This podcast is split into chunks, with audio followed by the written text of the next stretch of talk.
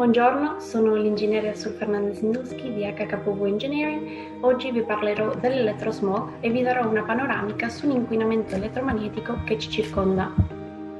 Parlerò di che cosa sono i campi elettromagnetici, parlerò della ricerca, come si misurano i campi elettromagnetici e cosa possiamo fare per affrontare questi campi elettromagnetici. Io sono nazionalizzata australiana, ho conseguito una laurea di ingegneria nel duemilaundici dall'Università di Adelaide e ho sempre lavorato come progettista nell'ambito elettrico sia in Australia che in Italia. Oggi gestisco la mia attività di consulenza che si chiama Humankind's Wellbeing Engineering e vado a rilevare i campi elettromagnetici artificiali e naturali per valutare la salubrità dell'ambiente eh, abitativo, soprattutto nelle camere da letto. Quando trovo dei livelli poco salubri eh, nei luoghi abitativi, propongo delle, delle soluzioni, ad esempio schermature, eh, per ridurre l'effetto di questi campi elettromagnetici. E da lì seguo i cantieri eh, e mi affianco agli artigiani di zona per effettuare questi, questi risanamenti. L'origine delle onde elettromagnetiche sono due, possono essere naturali ed artificiali ed insieme creano un mare elettromagnetico onnipresente. Un'onda elettromagnetica viene generata dalla vibrazione di cariche elettriche. Queste onde elettromagnetiche hanno una frequenza che viene misurata in hertz. I hertz sono i numeri di cicli che un'onda va a completare per secondo. Ricordiamoci che l'energia di un'onda elettromagnetica è proporzionale alla frequenza, quindi più alta la frequenza di, una, di un'onda, un'onda elettromagnetica, più alta è l'energia che, eh, che, che porta. Queste onde elettromagnetiche sono costituite da fotoni che viaggiano alla velocità della luce. Una cosa che voglio che, eh, che, voglio che sia, venga ricordato è che un campo elettromagnetico ha un'influenza su tutto ciò che è composto da cariche elettriche. Esempi di onde elettromagnetiche naturali. Parliamo subito dei raggi cosmici, la luce solare, il campo elettromagnetico terrestre, il campo elettrico nell'atmosfera, le radiazioni telluriche come quelle che vengono emanate da, dalle vene di acqua, falde di atlas sotterranee, i reticoli energetici come Hartmann e Curry, e anche il nostro corpo stesso genera campi elettromagnetici. Infatti noi siamo parte del circuito elettrico globale. Quando noi abbiamo i piedi scalzi per terra andiamo a chiudere il circuito elettrico fra il cielo e la terra, così da permettere il flusso continuo di elettroni. Una cosa molto importante è da ricordare che se il nostro corpo è composto di cariche elettriche, questo collegamento elettrico viene interrotto o squilibrato con un'influenza esterna di un campo elettromagnetico artificiale. Un'onda elettromagnetica artificiale e sono tutte quelle create dall'uomo per l'utilizzo della tecnologia. Sono delle radiazioni che vengono emanate eh, da apparecchiatura elettrica ed elettronica. Questa eh, onda elettromagnetica artificiale viene spesso chiamata eh, elettrosmog, quindi l'insieme di queste onde viene chiamata elettrosmog. Come detto prima, questo elettrosmog eh, interferisce con il contatto elettrico nostro fra la Terra e il cielo, quel contatto elettrico naturale, il quale permette di avere una carica naturale elettrica del nostro corpo, e eh, l'elettrosmog fa sì che questo collegamento venga, e la carica elettrica venga squilibrata e le nostre funzioni biologiche vengono eh, compromesse.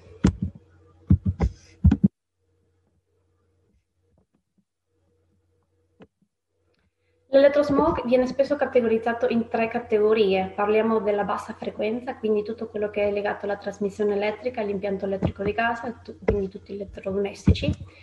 Poi parliamo anche dell'elettricità sporca, che è prodotta dalla continua eh, trasformazione di eh, corrente a tensione eh, da, apparecchia, da apparecchiatura, come ad esempio tutta l'apparecchiatura elettronica, il caricabatterie, gli impianti fotovoltaici, creano elettricità sporca che va a sommarsi alla frequenza di cinquanta hertz e è stata eh, spesso collegata con l'insorgenza di parecchie eh, malattie. La, seco- la terza categoria parla eh, e si riferisce alle onde di alta frequenza, quindi trasmissione dati senza filo. Lì rientra la telefonia mobile, gli impianti Bluetooth, Wi-Fi, eh, radio A M F M, le onde televisive, i satelliti, i telefoni cordless. Tutte queste, tutte queste apparecchiature vanno a emanare e, e a ricevere onde di alta frequenza per poter trasmettere dei dati. Insomma, l'elettrosmog si somma ai diversi eh, inquinanti che noi possiamo avere in casa nostra. Se noi possiamo visualizzare casa nostra come se fosse una botte, all'interno di questa botte andiamo a eh, introdurre un'illuminazione artificiale, radioattività tramite magari dei materiali costruttivi, rumore, eh, clima interno che si riferisce alla quantità di, alla percentuale di C O due, ossigeno, umidità interna, e inquinanti dell'aria, e anche l'elettrosmog si sommano tutti. Quando la somma di tutti questi va a fa sì che questa botte si sversa fuori, e, è lì che ci troviamo in, una, in un ambiente abitativo poco salubre. Cosa che dobbiamo eh, contemplare ogni volta che noi andiamo a acquistare, affittare eh, una casa, oppure quando stiamo ristrutturando. Valutiamo tutti questi fattori per poter creare ambienti abitativi più salubri. Allora, qual è la differenza eh, maggiore fra i campi elettromagnetici naturali ed artificiali? Quelli naturali sono delle onde non polarizzate, quindi viaggiano in maniera totalmente causale e in tutte le direzioni possibili, mentre che quelle create dall'uomo sono polarizzate, e questo è stato eh, confermato che ha un effetto a livello biologico maggiore. Quindi questa è eh, la differenza maggiore fra i C E N naturali e gli artificiali. Infatti, prima dell'uso del telegrafo, parliamo eh, negli Stati Uniti, negli anni milleottocentosessanta, l'influenza, il diabete, problemi cardiaci e cancro erano dei casi rari, e questo lo dice Arthur Pistenberg nel suo libro The Invisible Rainbow, dove è stato in grado di eh, analizzare gli archivi medici di quei anni, degli anni trenta e in poi, e eh, ha compilato questi dati che vedete nei grafici di sotto, dove sull'asse verticale vedete la percentuale di elettrificazione di una zona rurale, e sull'asse orizzontale vedete il tasso di mortalità dovuto a problemi cardiaci, diabete e cancro rispettivamente da sinistra a destra. E lì vedete che c'è un nesso statistico quasi lineare ehm, che mh, sottolinea il fatto che più eh, andavamo a elettrificare le nostre case, più queste malattie eh, diventavano com- comuni. Cosa che eh, oggi come oggi non viene, non viene nemmeno menzionato, e questo eh, è da tenere in conto. Qual è la situazione attuale dell'elettrosmog? Quindi abbiamo visto che il, pa- il passato ci mostra già che l'insorgenza di malattia potrebbe essere ben collegato, c'è un nesso statistico fra l'elettrificazione e tasso di, di malattie, e, e quindi andiamo a vedere qual è la situazione di oggi, se abbiamo imparato qualcosa dal passato. Spesso andiamo a vivere sotto o davanti un'antenna telefonica, posizioniamo i nostri letti davanti eh, o dietro un quadro elettrico o un impianto wifi funzionanti tutta la notte, progettiamo il nostro impianto elettrico ignorando totalmente il fatto che i cavi elettrici emanano di continuo un elettrosmog durante la notte che squilibra e inibisce la nostra possibilità di rigenerarci durante la notte. Costruiamo delle case sotto l'alta tensione e riempiamo i nostri, soggiorno, i nostri soggiorni di wifi e bluetooth. Quindi mi pare che il passato non ci è servito. Infatti grande parte dell'esposizione è volontaria, ma nessuno ci ha mai detto o, eh, o ci, ci, ci ha informato sui rischi di lungo termine. Poi andiamo fuori dalle nostre case e ci troviamo immersi in una rete mobile che emana campi elettromagnetici di continuo. E cosa succede con la situazione del cinque G? Ci sarà decisamente un aumento dell'elettrosmog nel quale già viviamo oggi. La tecnologia del cinque G è, eh, serve per portare avanti dei progetti come l'internet delle cose e le città smart. Le frequenze, alcune frequenze che utilizzerà questa tecnologia non sono in grado di penetrare con grande facilità degli ostacoli, quindi questo vuol dire che saranno necessarie più antenne, più diffuse per eh, mantenere la connettività eh, fra gli apparecchi. Ad esempio, queste antenne che saranno posizionate ogni decine di metri saranno posizionate sui lamponi da luce i tombini dell'acqua, i tombini del gas, davanti alle nostre finestre, sopra i nostri tetti, sopra le nostre macchine. Praticamente ovunque sia possibile metterle saranno installate. Vi faccio alcuni esempi dell'utilizzo di questa tecnologia. Ad esempio, in una città i semafori potrebbero essere, ehm, potrebbero essere regolati in base al flusso delle macchine. Le, flassi, le, le macchine potrebbero essere avvertite in tempo reale sullo stato del traffico e una macchina autoguidata potrebbe essere mh, automaticamente guidata verso il primo parcheggio libero in un parcheggio smart. Esempi del suo utilizzo.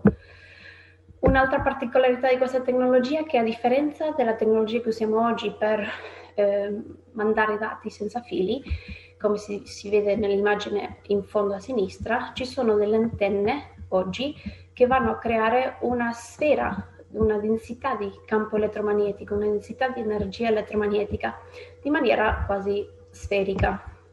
A differenza di questo, le antenne del cinque G sono composte di microcelle dove eh, ogni apparecchiatura sarà colpita direttamente da questa, da questa antenna, individualmente sarà seguita e, e quindi questo vuol dire che eh, ad esempio una persona collegata a quell'antenna sarà inseguita mh, costantemente da questo fascio elettromagnetico. In casa cosa succederà? Ci, avremo degli elettrodomestici attrezzati con delle antenne riceventi ed emittenti di, di radiofrequenze, tutte che si parleranno con tutte, e ad esempio la radiosveglia potrà parlare con la vostra macchina di caffè e il frigo con il vostro telefono. Così tutti questi dati di consumi elettrici e delle vostre abitudini elettriche, ad esempio quanto consumate di caffè oppure quante lavatrici fate a settimana, tutti questi dati andranno inviati al vostro contatore smart, che di conseguenza andrà a inviare tutti questi dati a una centralina eh, di quartiere che poi, con, che poi con questi dati verranno eh, venduti a, a enti terzi per motivi di marketing. Il grosso motivo della tecnologia del cinque G è che utilizza radiofrequenze prive di studi preliminari sul rischio per la salute umana. Già sappiamo che l'elettrosmog attuale, che vi ho fatto vedere prima, è stato classificato come possibilmente cancerogeno insieme al D D T eh, dalla, dallo I A R C, quindi l'Agenzia Internazionale per la Ricerca sul Cancro. Gli ultimi studi che sono stati eseguiti negli ultimi anni, sia dall'America che dall'Italia, E evidenziano la necessità di riclassificare questi, l'elettrosmog come mh, probabilmente cancerogeni, se non addirittura cancerogeni certi. E a seguito di tutta questa ricerca epidemiologica di laboratorio che è stata seguita, eh, oltre tremilacinquecento scienziati medici, senza conflitti di interesse, sottolineo, eh, in tutto il mondo affermano la pericolosità delle onde elettromagnetiche e soprattutto della tecnologia cinque G. Infatti anche Rudolf Stein ne diceva già nel millenovecentoventiquattro, consultando l'utilizzo della radio A M, che eh, la vita umana non poteva continuare a svilupparsi in, una, in un ambiente permeato da elettricità da tutte le parti, e questo faceva sì che l'intelligenza umana si abbassava. Infatti lui lo vedeva già questo effetto qua, la gente faceva fatica a comprendere delle cose. Come viene misurato l'elettrosmog? Possiamo misurare la eh, densità di eh, elettromagnetismo nell'aria, oppure possiamo utilizzare della tecnologia tedesca austriaca per misurare il corpo, cioè andiamo a misurare il campo mani- eh, elettrico e tensione elettrica indotta sul corpo quando il corpo viene esposto a un campo elettromagnetico. La normativa eh, italiana e si basa su livelli obsoleti che si basano sull'effetto termico del corpo, quindi questi livelli che dovrebbero proteggere la nostra salute si basano sul fatto di quanto si riscalda il tessuto quando viene esposto ad un campo elettromagnetico, però ignora completamente l'effetto biologico. Quindi qual sarà l'effetto biologico se io eh, sono esposta molto frequentemente ed in maniera periodica a un campo elettromagnetico? Questo è stato tenuto in conto da, da parecchi enti che hanno messo insieme, ad esempio, il Building Biology e duemilaquindici, quindi lo standard Building Biology, è l'Accademia Austriaca di Medicina e Protezione dalla Radiazione, Geovital, hanno tenuto in conto l'esperienza medica e eh, la ricerca scientifica per mettere insieme dei livelli di eh, precauzione per proteggere eh, la salute. Quindi hanno individuato dei livelli, hanno eh, messo anche dei fattori per abbassarli ancora di più e eh, questi livelli vengono eh, applicati per le zone di riposo e zona notte, e quindi sono livelli basati per il benessere indoor. Quelli due lì, quindi la seconda e terza li- linea della tabella, sono quelli che applico io per eh, valutare la salubrità di un ambiente, quindi livelli che si basano sulla ricerca medica e scientifica. La eh, metodologia di Geovital, che è quella di misurare il corpo, è molto valida. Perché? Perché il corpo è un'antenna che, so- che assorbe elettrosmog. Vi ho detto che era parte del circuito elettrico terrestre, quindi è logico misurarlo. Il corpo si può ammalare, ok? Nella presenza di elettrosmog. L'aria invece no, quindi perché misurare? Perché andare a misurare la densità di campo elettromagnetico nell'aria quando io posso utilizzare il mio corpo, valutare il campo elettrico e tensione elettrica eh, indotta dovuto a questa esposizione e valutare la salubrità di un ambiente. Vi faccio vedere alcuni esempi. Abbiamo visto che in una zona di riposo mh, ci vorrebbero al, all'incirca venti nanotesla. Sotto un elettrodotto in un'abitazione possiamo trovare facilmente centosessantadue nanotesla, livelli molto alti. Questo non si dovrebbe assolutamente vedere più, ma infatti si vedono ancora delle abitazioni in vicinanza agli elettrodotti. In una zona di montagna, quindi eh, le, foto, le prime due foto, vediamo che anche lì i livelli sono molto alti, oltre i trenta microvolts consigliati dalla eh, ricerca medica e scientifica. Andiamo in città, campo giochi e piazza in centro città, vediamo che anche lì i livelli sono molto alti, quindi i livelli sono molto, eh, non sono salutari, salutari per niente. Andiamo negli interrati, lì i livelli scendono un po'. In una stanza schermata però andiamo a creare de, de, degli ambienti più salubri, quindi più vicini ai consigliati trenta microvolts indotti sul corpo. Per quanto riguarda l'impianto elettrico di una casa, oltre il novantacinque per cento delle case che, vi, che vediamo non sono state progettate in linea con la salute, e quindi vediamo livelli molto alti di campo elettrico formato sulla pelle della persona, quindi seicentodiciannove volts per metro in un impianto molto normale elettrico, mentre che sono i trenta volts per metro i consigliati per un benessere indoor. Allora, vedendo tutto questo inquinamento, io mi chiedo se ne abbiamo veramente bisogno di aumentare l'attuale elettrosmog accettando la tecnologia del cinque G nelle nostre vite. Cosa possiamo fare per affrontare tutti questi campi elettromagnetici? Possiamo scegliere dove e con cosa vivere, quindi scegliere di vivere lontani dalle fonti eh, evidenti di elettrosmog, quindi alta tensione, eh, antenne telefoniche, evitare l'utilizzo di eh, tecnologia mh, come il, il, il telefono cordless, il, il vassoio con il portatablet, il, il baby monitor. Possiamo anche eh, far notare alle mamme incinta che queste immagini non si dovrebbero nemmeno vedere. Nessuno ci ha mai in, eh, informato sui rischi di lungo termine. Possiamo eliminare il wifi e il bluetooth e utilizzare il telefono fisso e l'internet cablata e porre maggiore attenzione sulle fonti di elettrosmog nella nostra camera da letto. E possiamo effettuare il metodo di grounding, che vuol dire scalzarci spesso, quindi senza scarpe o con, con suola in cuoio, e camminare per terra sul prato di casa, nel giardino, in piazza, la, nella spiaggia, e questo farà sì che eh, avrà degli effetti molto positivi sulla nostra salute. Se volete approfondire questo tema vi consiglio di eh, leggere su Clint Ober. L'ultima opzione è schermare. Quando tutte le altre opzioni sono state esaurite, possiamo effettuare delle schermature sui muri e sui tetti e sul pavimento e con de- delle pitture schermanti e mali schermanti, utilizzando tessuti schermanti sulle finestre per crea- creare una gabbia di Faraday. Se state ristrutturando o costruendo una casa, vi consiglio altamente di utilizzare cavi schermati per l'impianto elettrico e cavallare la vostra internet. Vi renderete conto che il costo aggiuntivo è minimo in confronto con il resto dell'investimento. Quindi alla fine, quando vi ho fatto vedere tutto l'elettrosmog che abbiamo in questo, in questo momento nelle nostre case, fuori dalle nostre case, abbiamo due possibilità.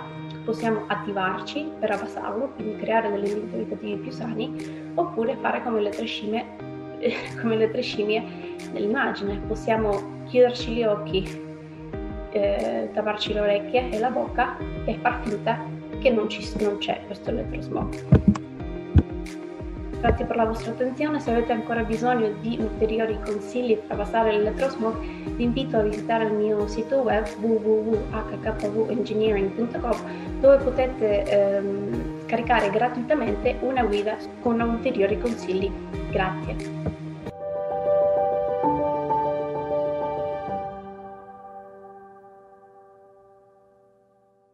Salve, mi chiamo eh, dottor Debra Davis e sono qui per parlare con voi, per condividere riguardo le ultime eh, ricerche scientifiche fatte sul cinque G e quello che noi conosciamo riguardo il suo impatto sulla salute degli esseri umani e dell'ambiente.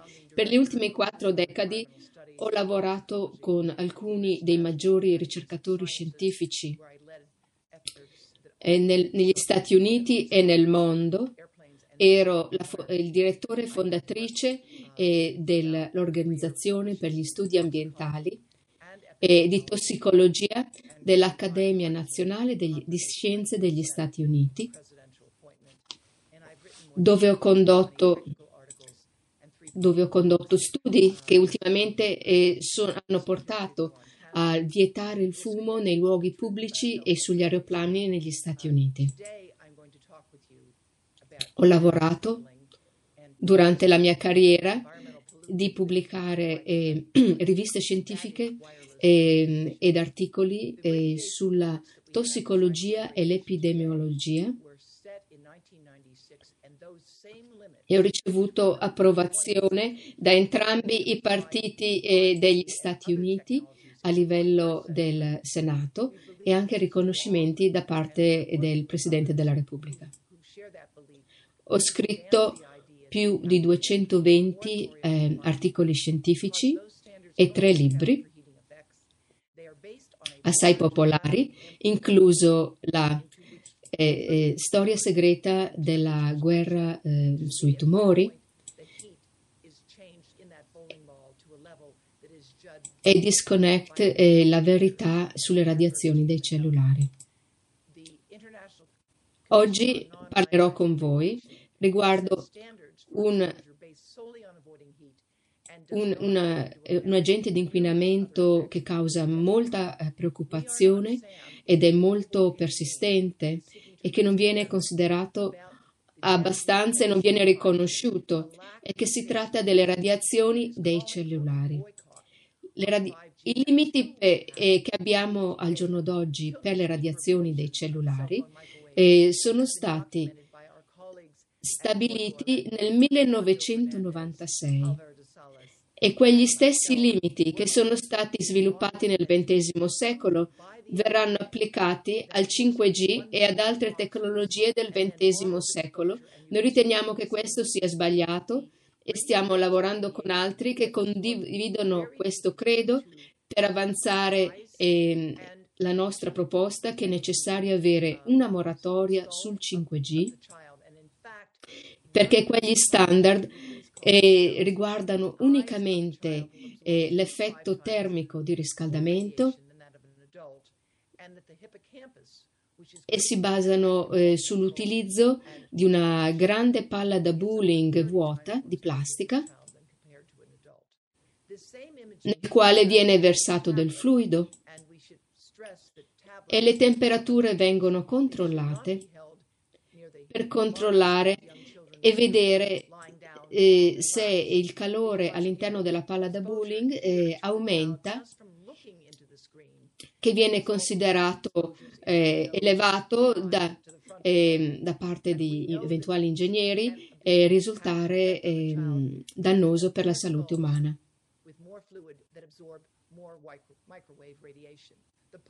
La Commissione eh, internazionale sulle radiazioni non ionizzanti, I C N I R P, ha determinato degli standard eh, di sicurezza che si basano unicamente per evitare il surriscaldamento e non tiene assolutamente in considerazione eh, tutti gli altri numerosi effetti che sono stati identificati. Noi non siamo SAM, e SAM sta per il manichino, e si tratta di una campagna a livello globale che cerca di eh, elevare la consapevolezza delle persone riguardo gli effetti dannosi del cinque G e la mancanza eh, di sicuri eh, esami e, e test scientifici per eh, verificarne la sicurezza. E perciò noi chiediamo di boicottare il cinque G fino a quando avremo dei dati veramente sicuri che ne permettono l'utilizzo. E l'assorbimento molto eh, profondo eh, da parte dei bambini eh, dei cellulari è stato do- determinato dai nostri colleghi in Brasile.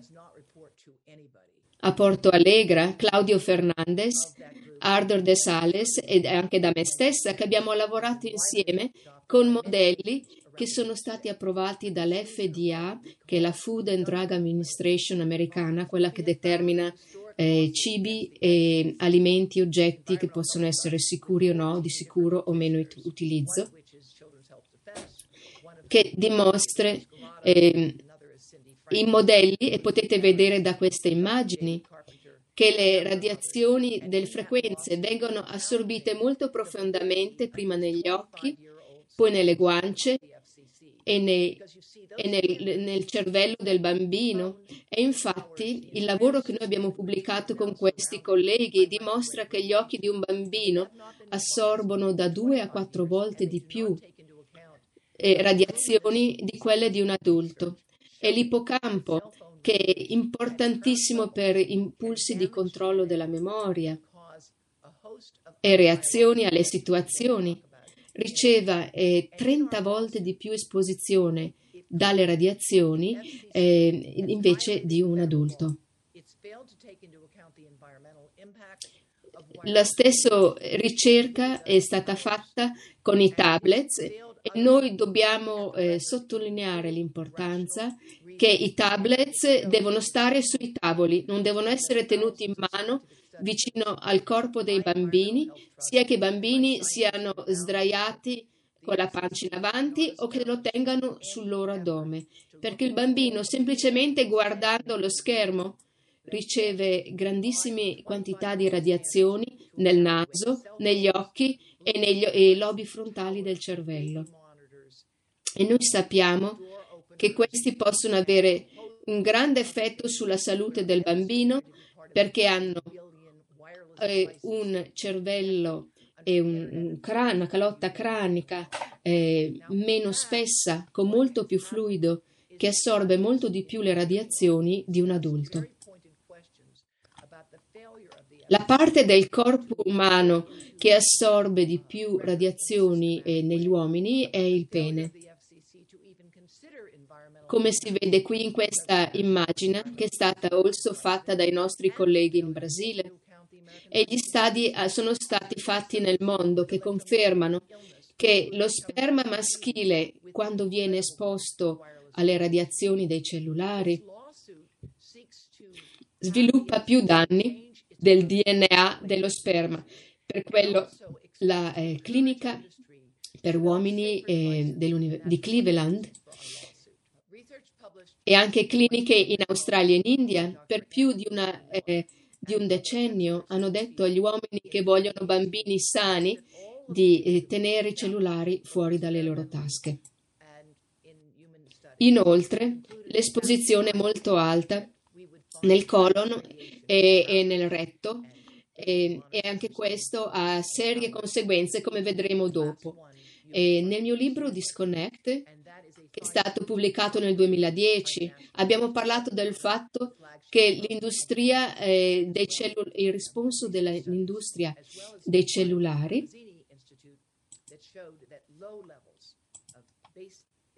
eh, ha fatto eh, war game che non gli piacciono, eh, incluso il risultato da Vijay Singh che le radiazioni dei cellulari possono danneggiare il, il D N A nel eh, centro nucleico eh, delle cellule e nei, nei ratti esposti in quel tempo a livelli di radiazioni che successivamente diventarono quelli dei cellulari. Inoltre voglio portare alla vostra attenzione che eh, la Commissione internazionale per le radiazioni non ionizzanti e I C N I R P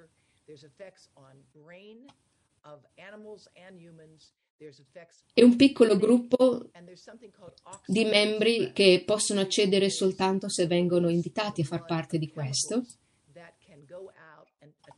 che non eh, rende conto a nessuno del proprio operato.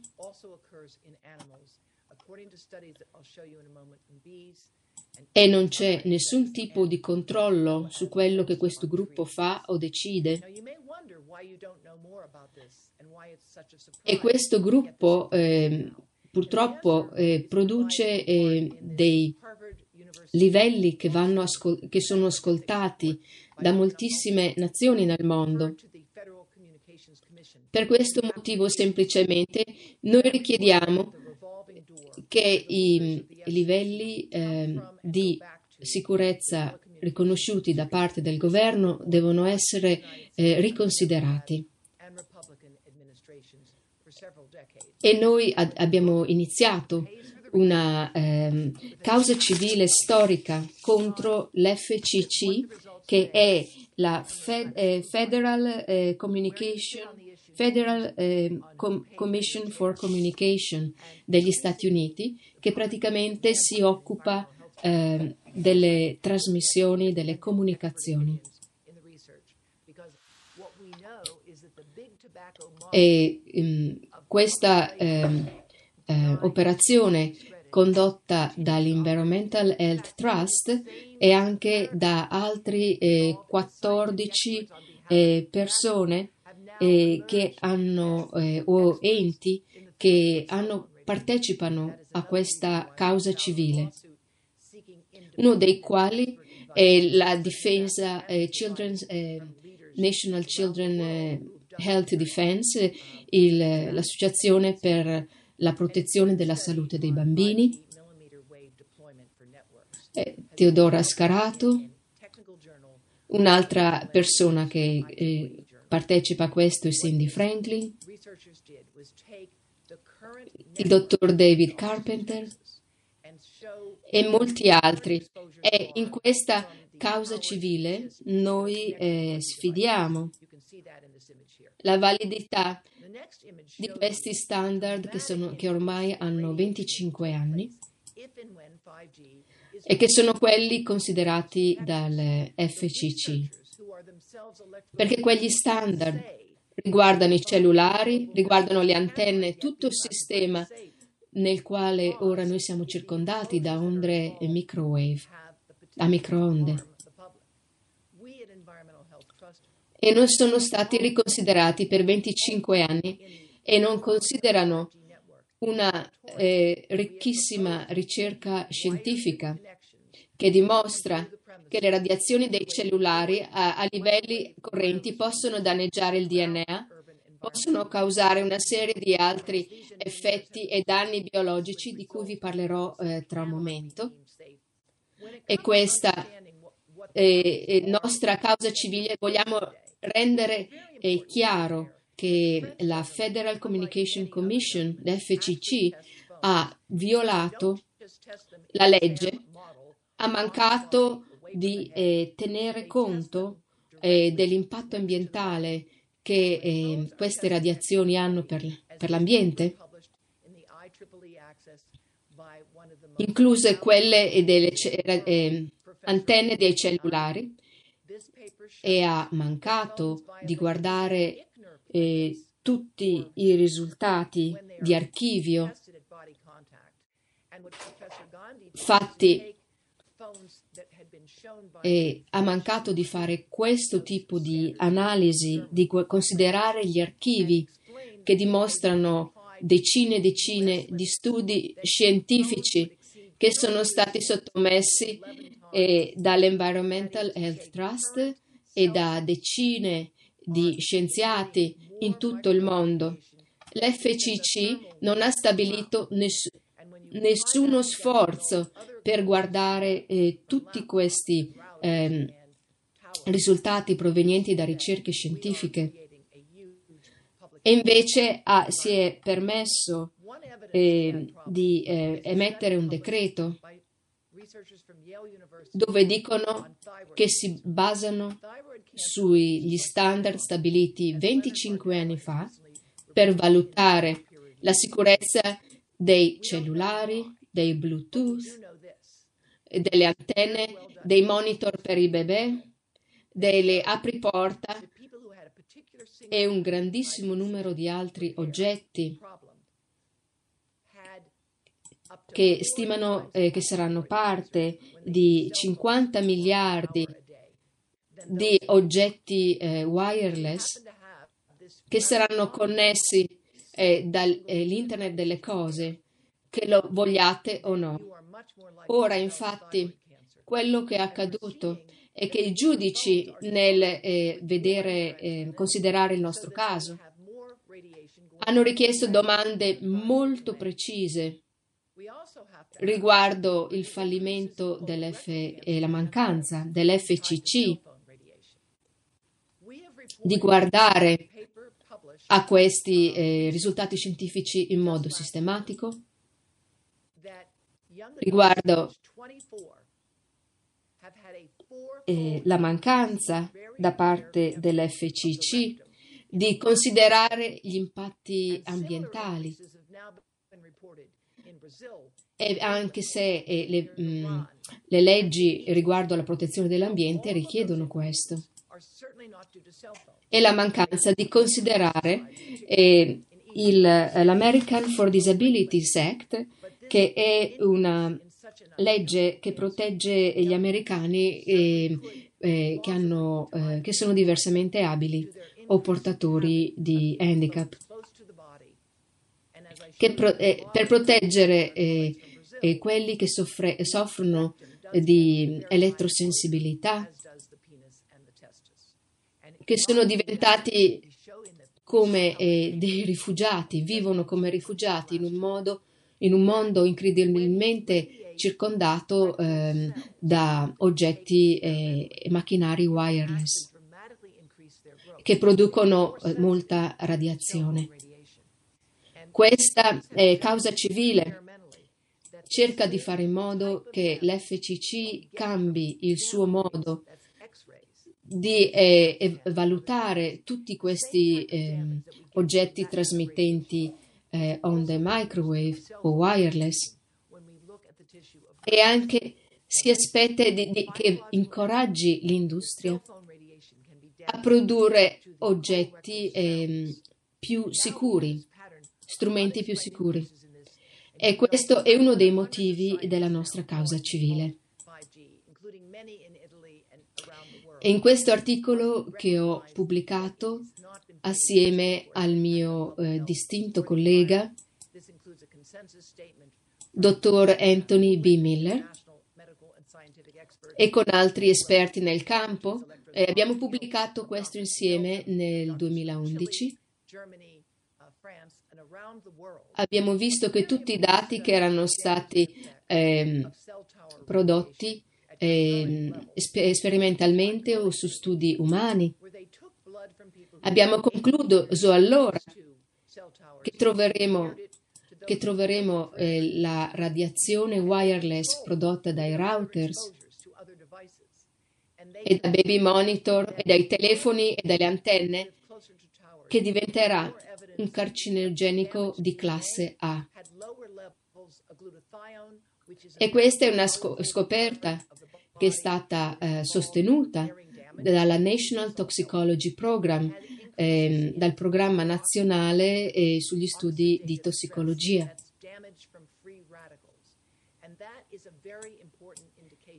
E che è anche questo un importantissimo istituto per gli Stati Uniti. Eppure e anche eh, l'Istituto Ramazzini ha dimostrato che, eh, che livelli bassi anche di radiazioni possono indurre tipi molto rari di tumori nei ratti. E sappiamo che ogni cosa che causa aumento di tumori in un animale deve essere considerato come un rischio per gli esseri umani, perché ogni causa nota di tumore agli esseri umani produce anche tumore negli animali, quando viene studiata in modo adeguato. E alcuni, alcuni degli studi Tra gli studi più importanti eh, nel mondo sono stati portati avanti dall'Istituto Ramazzini eh, nelle ultime tre decadi. Quando si tratta della preoccupazione riguardante le radiazioni a microonde, tutti questi strumenti, eh, il tumore è soltanto la punta dell'iceberg. Che gli sta- studi che sono stati fatti in Italia all'Istituto Ramazzini dimostrano che ci sono una varietà eh, di eh, danni genetici che riguardano eh, la capacità, capacità eh, riproduttiva e di, peso, e di peso del bambino che, che nasce dopo essere stato esposto alle onde, eh, alle microonde, ed influenza il cervello degli animali e degli esseri umani, e causa mali, dolori di testa, e conduce anche a una situaz- condizione fisiologica che si chiama stress ossidativo,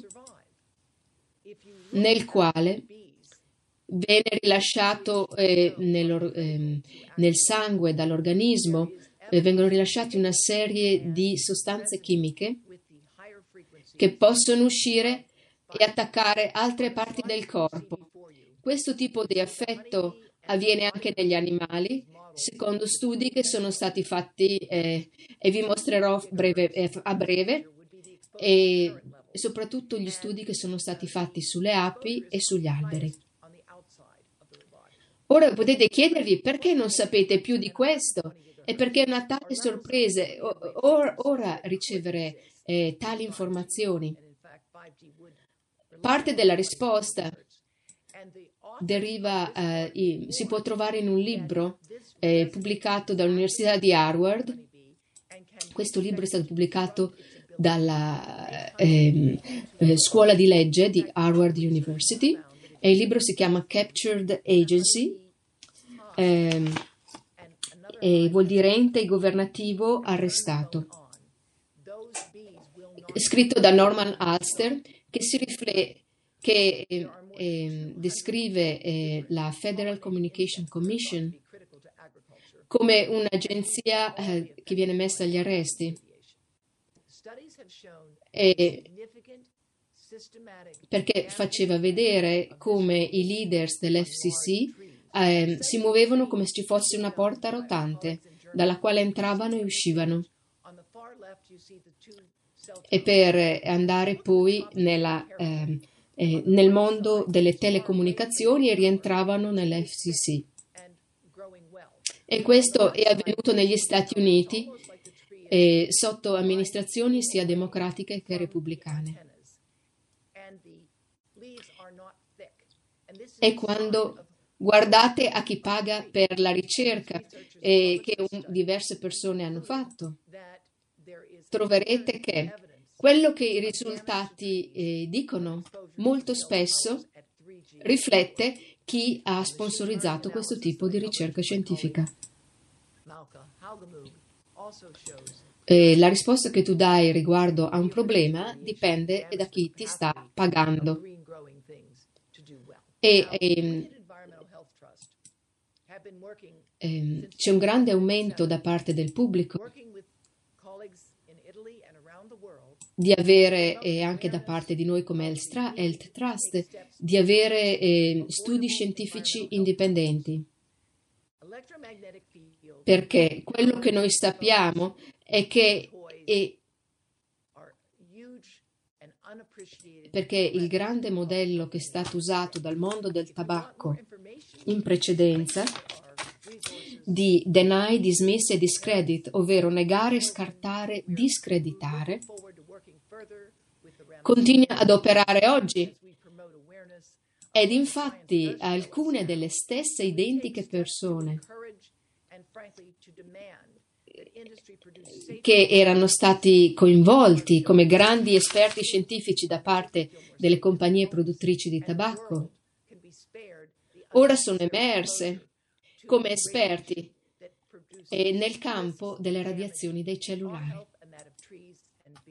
Questo è un altro motivo per il quale abbiamo eh, scelto di fare una causa civile che ricerca eh, consiglio da eh, operatori eh, eh, che fanno analisi in modo scientifico indipendente,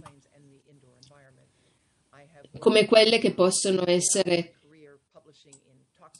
eh, prodotte anche da leaders nel mondo che hanno fatto ricerche, come quelle dell'Istituto uh, Ramazzini eh, d'Italia. E, esiste uno studio eh, fatto sulla diffusione eh, delle onde cinque G e quanto in, aumenteranno la frequ- radiofrequenza eh, e, la, e la propria radiazione. Questo studio è stato pubblicato in una um, eh, rivista scientifica tecnica da parte di eh, ingegneri elettronici, e quello che questi ricercatori hanno fatto, hanno preso eh, l'attuale network, l'attuale connessione eh, di, cellula- eh, di eh, emissioni Di, per i cellulari nella città di Austin, nel Texas, e mostra quello che i livelli attuali di esposizione alle radiofrequenze sono, dalle torri esistenti. E qui lo potete vedere in questa immagine. L'altra immagine vi mostra l'incredibile aumento di radiazione che avrà luogo Eh, se e quando il cinque G sarà messo in completa funzione. Nell'Austin, Texas, i ricercatori, che se loro stessi sono ingegneri elettronici, dicono che, che il sistema di connessione cinque G non può essere per ora considerato sicuro, perché i livelli di esposizione eh, che vengono eh, realizzati hanno il potenziale di danneggiare il pubblico. Noi della Environmental Health Trust chiediamo che venga fermato, bloccato il, eh, la diffusione eh, del sistema di connessione cinque G. E richiediamo una moratoria. Abbiamo pro- pro- eh, eh, proposto invece di fare connessioni eh, cablate nei vari eh, edifici e, e attraverso gli edifici, come modo di evitare le eh, radiazioni eh, microonde eh, dei cellulari in tutti gli ambienti delle città. E quello che sta accadendo adesso, e questi ingegneri hanno concluso che risulterebbe, e perché altrimenti eh, questi ingegneri, come ho detto prima, hanno detto che arriveremmo a livelli eh, di radiazioni che non possono essere considerate sicure. Quando è importante e comprendere il livello di radiazioni che abbiamo oggi, è importante comprendere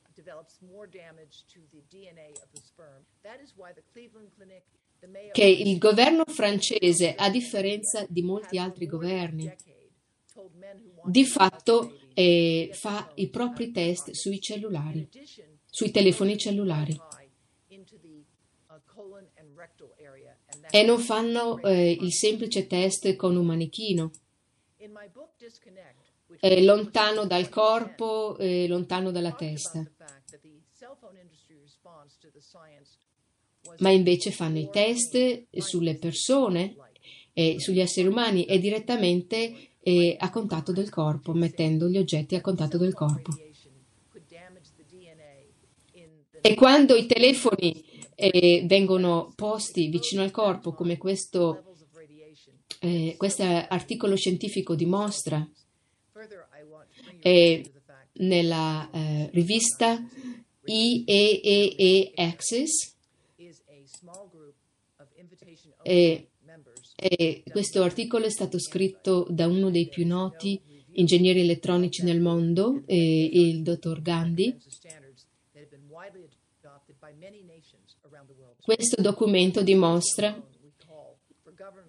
che eh, questi studi fatti in Francia violano anche eh, i limiti determinati dall'I C N I R P.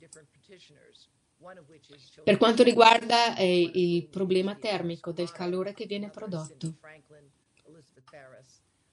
E questo è stato fatto perché questo è stato fatto tramite un reale contatto di un corpo fisico, non di un manichino.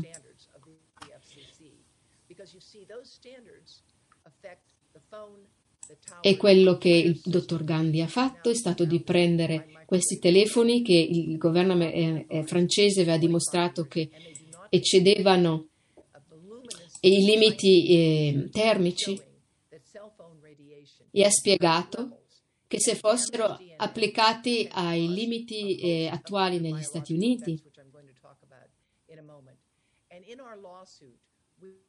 ha detto che eh, i telefoni cellulari eh, eh, eccederebbero il limite massimo un, di undici volte.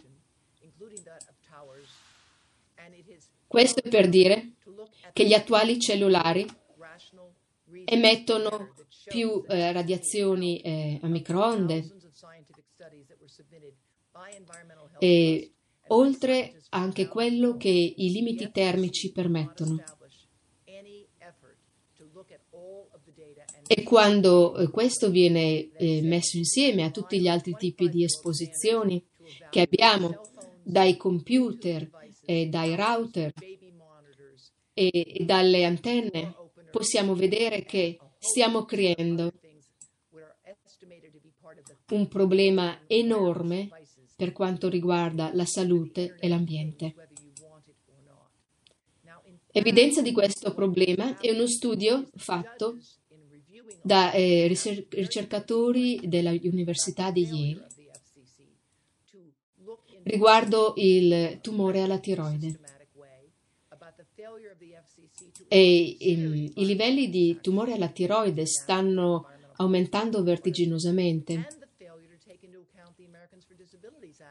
come Leonard Ardell ha recentemente riportato in un'altra eh, rivista scientifica che è stata controllata dai suoi colleghi. Noi non sappiamo perché, ma sappiamo questo.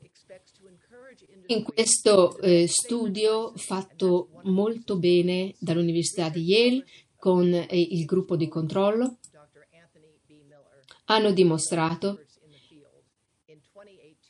che le persone che avevano una particolare eh, predisposizione genetica eh, del nucleotide, che riguardava anche la capacità del D N A di autoripararsi, hanno avuto fino a quattro volte di più casi di eh, tumore alla tiroide quando usavano cellulari vicino all'orecchio per eh, un'ora o più al giorno. di quelli che invece non lo facevano. Perciò se vi capita avere questa eh, particolare comune condizione di predisposizione genetica, poi avete molto più eh, probabilità di eh, avere un tumore alla tiroide. E vediamo che i nuovi telefoni sono stati creati con più e più antenne, così che ci sono più radiazioni che vanno dritte proprio nella ghiandola della tiroide. Abbiamo anche da chiedere, potrebbe l'aumento E nel, e colo, nei tumori del colon e del retto nei giovani adulti potrebbe essere collegato alle radiazioni dei cellulari. E abbiamo riportato in un articolo scientifico pubblicato recentemente, solo l'anno scorso, che i giovani adulti di ventiquattro anni hanno avuto un aumento quattro volte più grande in, di, veri, eh, di tipi molto strani di tumori e del retto nell'ultima decade.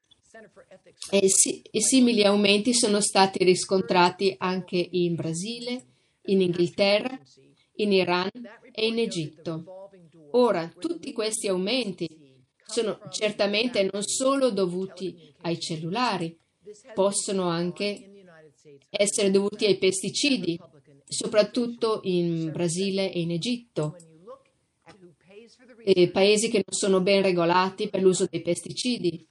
Ma questo aumento di uno così strano tipo di tumore del retto in persone così giovani certamente potrebbe e almeno in parte essere dovuto all'abitudine aumenta, eh, assai frequente di tenere il cellulare molto vicino al corpo, e come vi ho mostrato nel modello che abbiamo fatto prima dai nostri colleghi in Brasile, il retto riceve un'esposizione eh, molto elevata di radiazioni, così come il pene e i, i testicoli.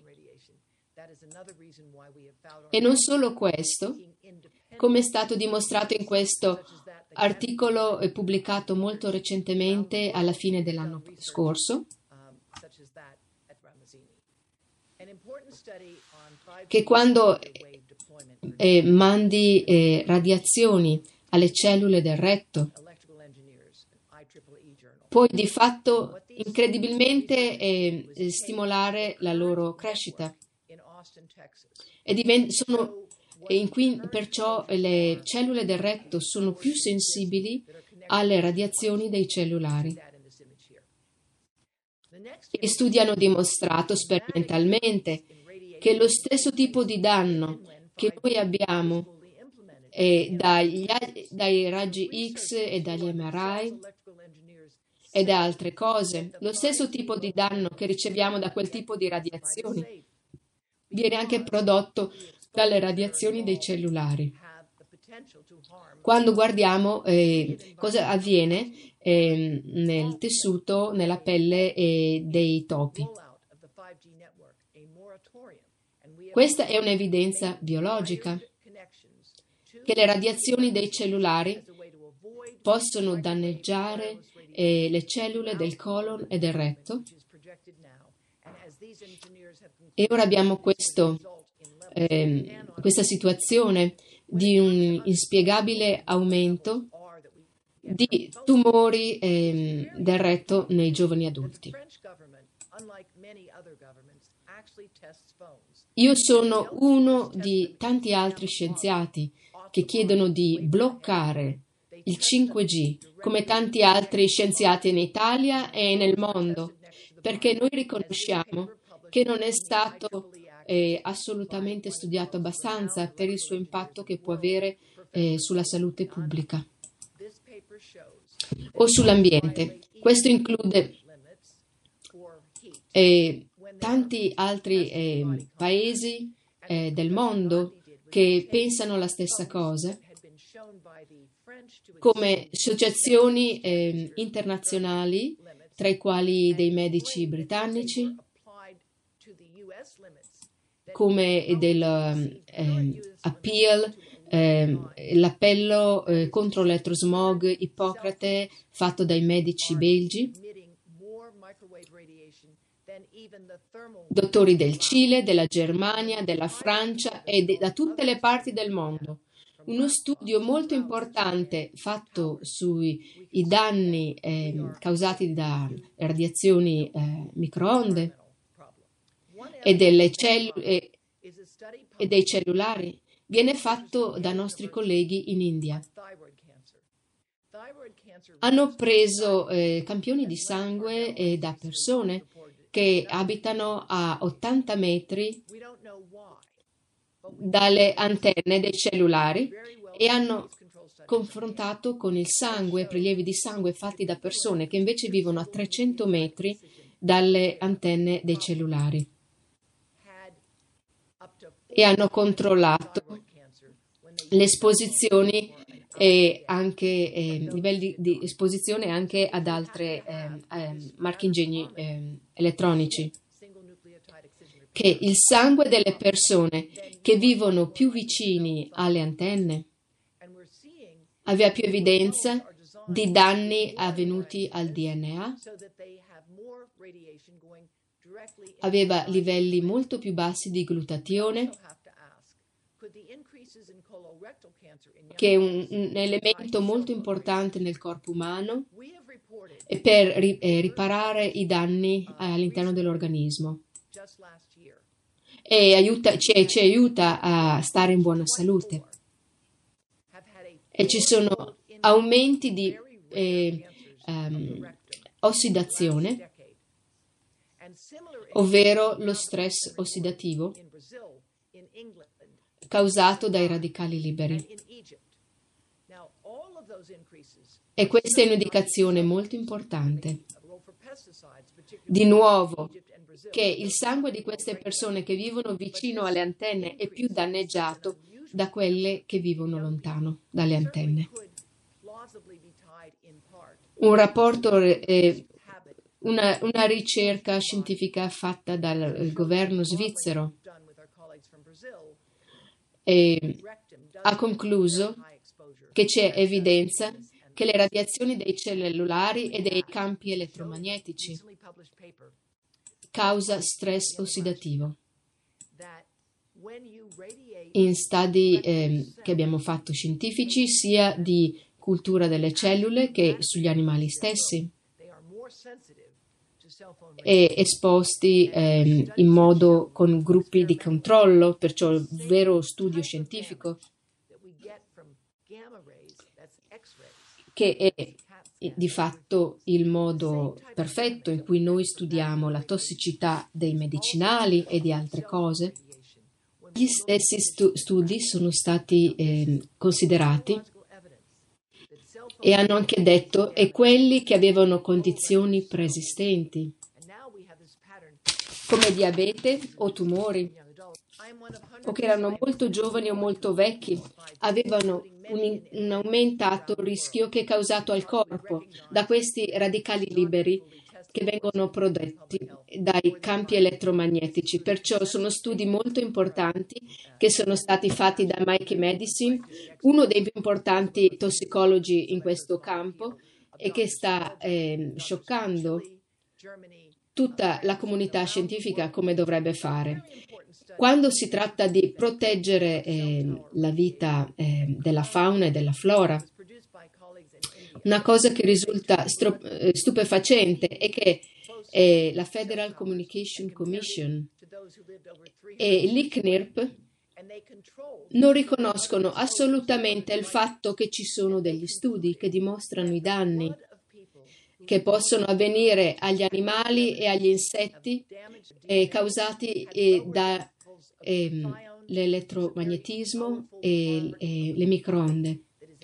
E questi studi erano stati fatti per proteggere alcune delle più delicate parti dell'ambiente e la ricerca ha dimostrato che gli attuali livelli di tre G e quattro G possono influenzare gli insetti, possono influenzare eh, gli, gli uccelli e la loro capacità riproduttiva, ed anche le api. E la mancanza di considerare eh, gli animali è un problema molto serio nel eh, stabilire questi standard che hanno fatto. Come se gli unici organismi che fossero importanti nel mondo fossero gli organismi degli esseri umani, ma noi sappiamo che senza tutti gli altri noi non potremmo sopravvivere. Se guardate alle api, che sappiamo sono di importanza uh, altissima per l'agricoltura,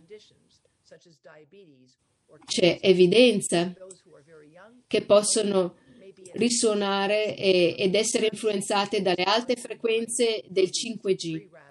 In queste diapositive che vedete in queste diapositive c'è eh, l'ape che produce miele e il suo corpo eh, eh, prodotto con una dim- eh, immagine tridimensionale. L'esposizione a due gigahertz sarebbe quella dei livelli attuali eh, di microonde.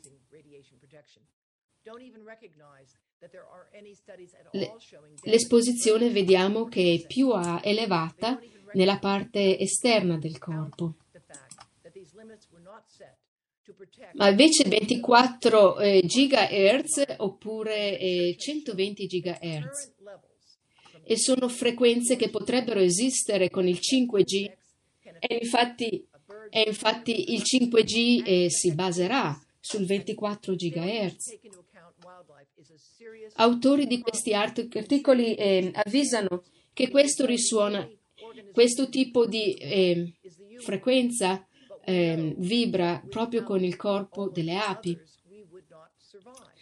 e, e, ed è sufficiente per disturbare la sua capacità di produrre miele e di vivere. E infatti altre ricerche hanno dimostrato che se metti un cellulare in un alveare di api che producono miele e un altro alveare non ha nessun cellulare dentro e accendi il cellulare,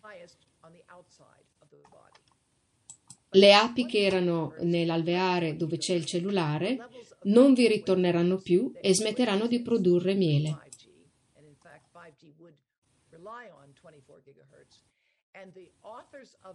Ci sono più di duecento insetti impollinatori che si ritengono importanti per l'agricoltura e tutti questi possono venire eh, altamente influenzati dalle radiazioni dei cinque G. Studi hanno dimostrato un significante e sistematico danno causato da questa radiazione nei grandi alberi. Gli studi sugli alberi sono stati fatti dai nostri colleghi in Germania. Potete vedere da questa immagine, all'estrema sinistra potete vedere due cellule e due antenne di cellulari. E se guardate attentamente l'albero, eh, dal lato destro, che è il più lontano dalle antenne, l'albero eh, ha delle fronde ampie e ricche, ma dalla parte sinistra che si rivolge in direzione delle eh, antenne dei cellulari, sembra che l'albero cerchi di andarsene, di spostarsi dalle antenne e le foglie non sono, non sono eh, frequenti, ci mancano delle foglie e questo è un segno di scarsa salute dell'albero. E questi ricercatori hanno pubblicato questo studio concludendo che c'è eh, chiara evidenza di alberi danneggiati dall'esposizione eh, di eh, antenne cellulari di tre e quattro G. E un'analisi eh, che ho fatto eh, sulle mac- macchine che apprendono dimostra chiara evidenza che le, eh, eh, frequen- le radiofrequenze possono danneggiare eh, le capacità di crescita eh, del mondo vegetale. Noi degli eh, Environmental Health Trust abbiamo lavorato dal duemilasette,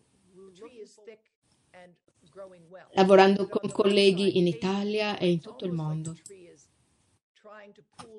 per promuovere la consapevolezza sulla necessità di ridurre eh, problemi ambientali eh, che possono essere evitati. I campi elettromagnetici eh, delle antenne e dei cellulari e dei giochi.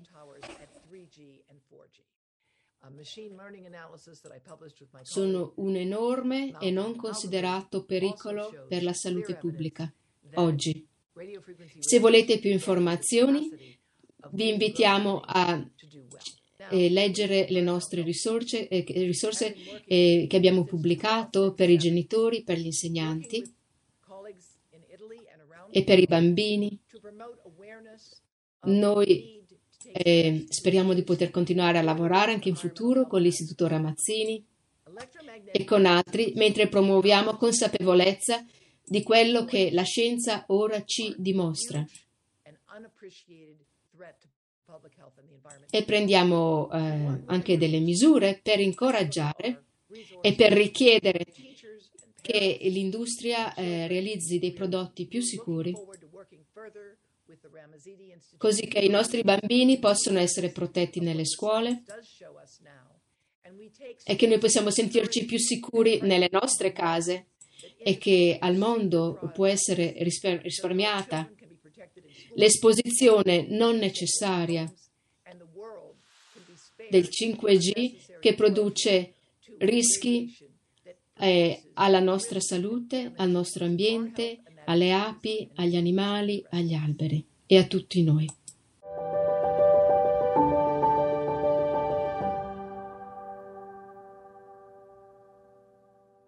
Il dibattito di questi giorni sul cinque G, sotto i venti del governo Draghi, ci impone una riflessione sul futuro sempre più cupo per la salute e per l'ambiente. D'altra parte bisogna tener conto che l'ambitissimo recovery plan, il nuovo pacchetto di debiti per i cittadini, prevede grandi finanziamenti proprio per accelerare l'attuazione dei progetti inerenti al cinque G. Da qui la, ne- la necessità per il nuovo governo di mettere gli uomini giusti nei punti strategici più sensibili, a partire proprio dal Ministero della Transizione Ecologica. Roberto Cingolatti, ehm, un uomo di, di spicco, proprio nella, ex uomo di spicco eh, della filmeccanica, quindi come ben sappiamo un colosso mondiale nella produzione di armi. Quindi la riflessione politica la ritengo indispensabile, anche alla luce della eh, tendenza eh, autoritaria nel, ce, nella centralizzazione proprio dei poteri decisionali in, mat- in materia di ambiente, quindi di salute ambientale. Ora, con il progressivo, cioè perché questo implica anche il progressivo svuotamento dei ruoli che hanno avuto storicamente sia le regioni che i comuni, cioè di fatto la figura del sindaco, che è stata sempre eh, considerata anche responsabile penalmente rispetto alla salute ambientale della collettività e de- della, de- della propria comunità, viene assolutamente cancellata. Quindi con Vittorio Colau, voluto sia da Conte prima che da, da Draghi successivamente, i sindaci, proprio espressione dei territori, por, perdono ogni potere decisionale a partire dall'installazione degli impianti cinque G. Ora eh, è necessario, questo lo dico da medico, ribadire il concetto che il cinque G nuoce alla salute. Eh, benché si tenti di omettere i danni sulla salute prodotti dall'esposizione a campi elettromagnetici già nelle precedenti generazioni, già con le precedenti generaz- generazioni della telefonia mobile, diciamo che le evidenze scientifiche ed epidemiolo- epidemiologiche, con la crescente casistica delle ben note patologie annesse, ne attestano la pericolosità. Quindi sostenere che del cinque G, che del cinque G, quindi dell'esposizione a campi elettromagnetici ad altissima frequenza, non si conoscano gli effetti sulla salute non è esatto e, non, e questo può essere anche fuorviante. Gli effetti della tecnologia cinque G non solo si sommano a quelli delle precedenti eh, generazioni, ma sono ancora più aggressivi e sono incompatibili con la salute delle persone e di ogni forma di vita. Quindi direi che sulla base di queste considerazioni eh, che il cinque G nuoce alla salute è ormai una certezza. E appellarci al principio di precauzione, come abbiamo sempre fatto noi anche in modo corretto, non basta più. Quindi benché si costituisca, benché così il principio di precauzione, come tutti sappiamo, costituisca uno dei pilastri portanti del diritto eh, ambientale e in situazioni di incertezza scientifica imponga misure cautelative, non è più sufficiente. Oggi dobbiamo parlare di prevenzione come necessità, quindi dell'adozione di misure di tutela per la salute, tenendo conto che ogni ritardo nell'adozione di queste misure potrebbe comportare un aggravamento del danno. Il principio di precauzione, ci tengo molto questo a, sotto, a sottolinearlo, il principio di precauzione deve andare di pari passo col principio di, eh, di prevenzione. Il cinque G, mh, è inutile ripeterci, ma eh, il cinque G è una sperimentazione te- tecnologica su ampia scala che sfugge a quelli che sono i controlli della sperimentazione clinica farmacologica. Tant'è vero che se il cinque G fosse stato un farmaco, come diciamo normalmente, mai e poi mai avrebbe potuto superare, ma neanche la fase preclinica della sperimentazione. Di fatto facciamo i conti con i comodi vuoti della giurisprudenza. Eh, la sperimentazione clinica, al contrario, è stata ben regolamentata a partire dal codice di Norimberga, il codice di Norimberga che risale al millenovecentoquarantasette non per caso e che nasce proprio dalle carte del processo eh, contro i medici che fecero le, le responsabili delle sperimentazioni nei campi di sterminio. Diciamo che il codice di Norimberga, che è piuttosto eh, severo, eh, previene gli abusi della sperimentazione umana e promuove la dottrina del consenso informato. La mh, dottrina del consenso informato è talmente importante da essere stata poi perfezionata nel tempo dalla dichiarazione di Helsinki del sessantaquattro, dalla Convenzione di Oviedo del novantasette e, e, e recita: la persona coinvolta, scusate, la persona coinvolta dovrebbe avere la capacità legale di dare il proprio consenso dopo essere stata informata. Nessuna sperimentazione può essere condotta senza il benestare del comitato etico, un organismo indipendente che garantisce la tutela dei diritti, della sicurezza e del benessere dei soggetti eh, in sperimentazione. Diciamo che la beffa e il danno è che la sperimentazione tecnologica eh, cinque G sul, avviene eh, sulle, sulle, sulle popolazioni ed è spacciata come servizio al cittadino, per cui non richiederebbe neppure il, alcun consenso informato. Quindi in sintesi la sperimentazione tecnologica cinque G sfugge a quelli che sono i controlli della sperimentazione clinica, le città divengono dei laboratori di sperimentazione a tutti gli effetti, non prevede nessun consenso informato. Per quanto concerne poi l'inquinamento elettromagnetico, il legislatore si affida alle raccomandazioni di istituti internazionali di ricerca che, per dirla in termini molto schietti, non sempre sono affidabili, anzi direi che molto spesso sono collusi con i colossi della telefonia, e anche casi giudiziari, il recente caso giudiziario tedesco che non voglio qui citare eh, e che circola anche su, su, su, nel web, eh, parla in termini molto chiari. Ci sono processi a carico di persone che sono proprio al servizio della telefonia, smentendo quelli che sono gli effetti riscontrati sulla salute delle persone. Ehm, quindi questo per quanto concerne le, queste, queste, queste, questo appoggiarsi del legislatore alle raccomandazioni di questi istituti. Eppure, eh, in conclusione, dico, dico che le onde a radiofrequenza penetrano nella cute sino a dieci millimetri, ma i danni vanno ben oltre il semplice eritema cutaneo di cui racconta la controparte, cioè chi è interessato a promuovere, come se noi fossimo sempre al mare nel mese di agosto, cioè sarebbe normale anche un eritema cutaneo da esposizione appunto a queste onde a radiofrequenze.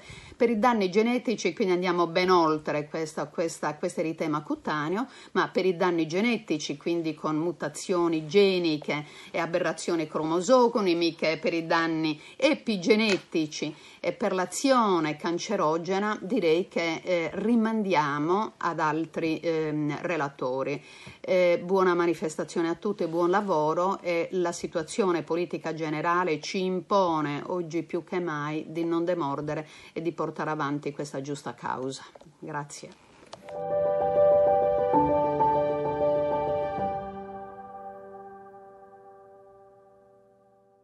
Una Gigabyte Society resa possibile dalla rete cinque G. Non sarà solo connessa, ma iperconnessa, con trasformazioni così profonde che stravolgeranno ogni dimensione del vivente. Ciò che contraddistingue la rete cinque G, più connessione in contemporanea, il passaggio di dati in simultanea con praticamente zero ritardo, la possibilità di sostenere una quantità di informazioni in migliaia di gigabyte, è fondamentale per una società cibernetica e transumanista, che necessita dello sviluppo dell'intelligenza artificiale e della definitiva e completa esplosione dell'Internet delle cose, che sarà l'Internet dell'umanità cibernetica, il cosiddetto pianeta intelligente di I B M, un'immensa rete informatica nella quale tutto, umani, animali, ambienti naturali, oggetti, infrastrutture, servizi, sarà interconnesso e comunicante. Quella che viene definita intelligenza artificiale è una metodologia di razionalità da cui diventerà quasi impossibile sottrarsi, e non è più una questione di mera privacy, siamo già oltre, così come non è più mero controllo, siamo già oltre. Si tratta di una gestione totale della vita che diventerà sempre più tecnomedicale e di una manipolazione di ogni aspetto delle nostre vite, dalla nascita alla morte, Dalla, dalla diagnosi preimpianto alla medicina rigenerativa. Ogni ambito dell'esistenza sottoposto a misurazione, elaborazione e gestione algoritmica, in cui lo stesso corpo umano diventa uno spazio di calcolo e di estrazione di dati. Un continuo monitoraggio che si estenderà ai singoli gesti fino alle più remote emozioni. I dati sono la risorsa centrale di questa epoca, e coloro che li possiedono detengono al contempo il potere delle nostre vite. Ci avviamo verso una società dell'amministrazione automatizzata delle condotte, una razionalizzazione degli spazi, dei tempi, delle persone e dei loro comportamenti. Gli algoritmi avvolgeranno costantemente le persone, influenzandole non solo per la scelta di un prodotto, siamo già oltre all'aspetto meramente commerciale, ma per guidarle nella via programmata, con la promessa di una vita meno stressante e più funzionale, ma bisogna scegliere la libertà o il comfort. Ovviamente non ci sarà una completa determinazione dei comportamenti, ma un condizionamento, dolce, sottile, impercettibile, continuo, pervasivo e totalizzante.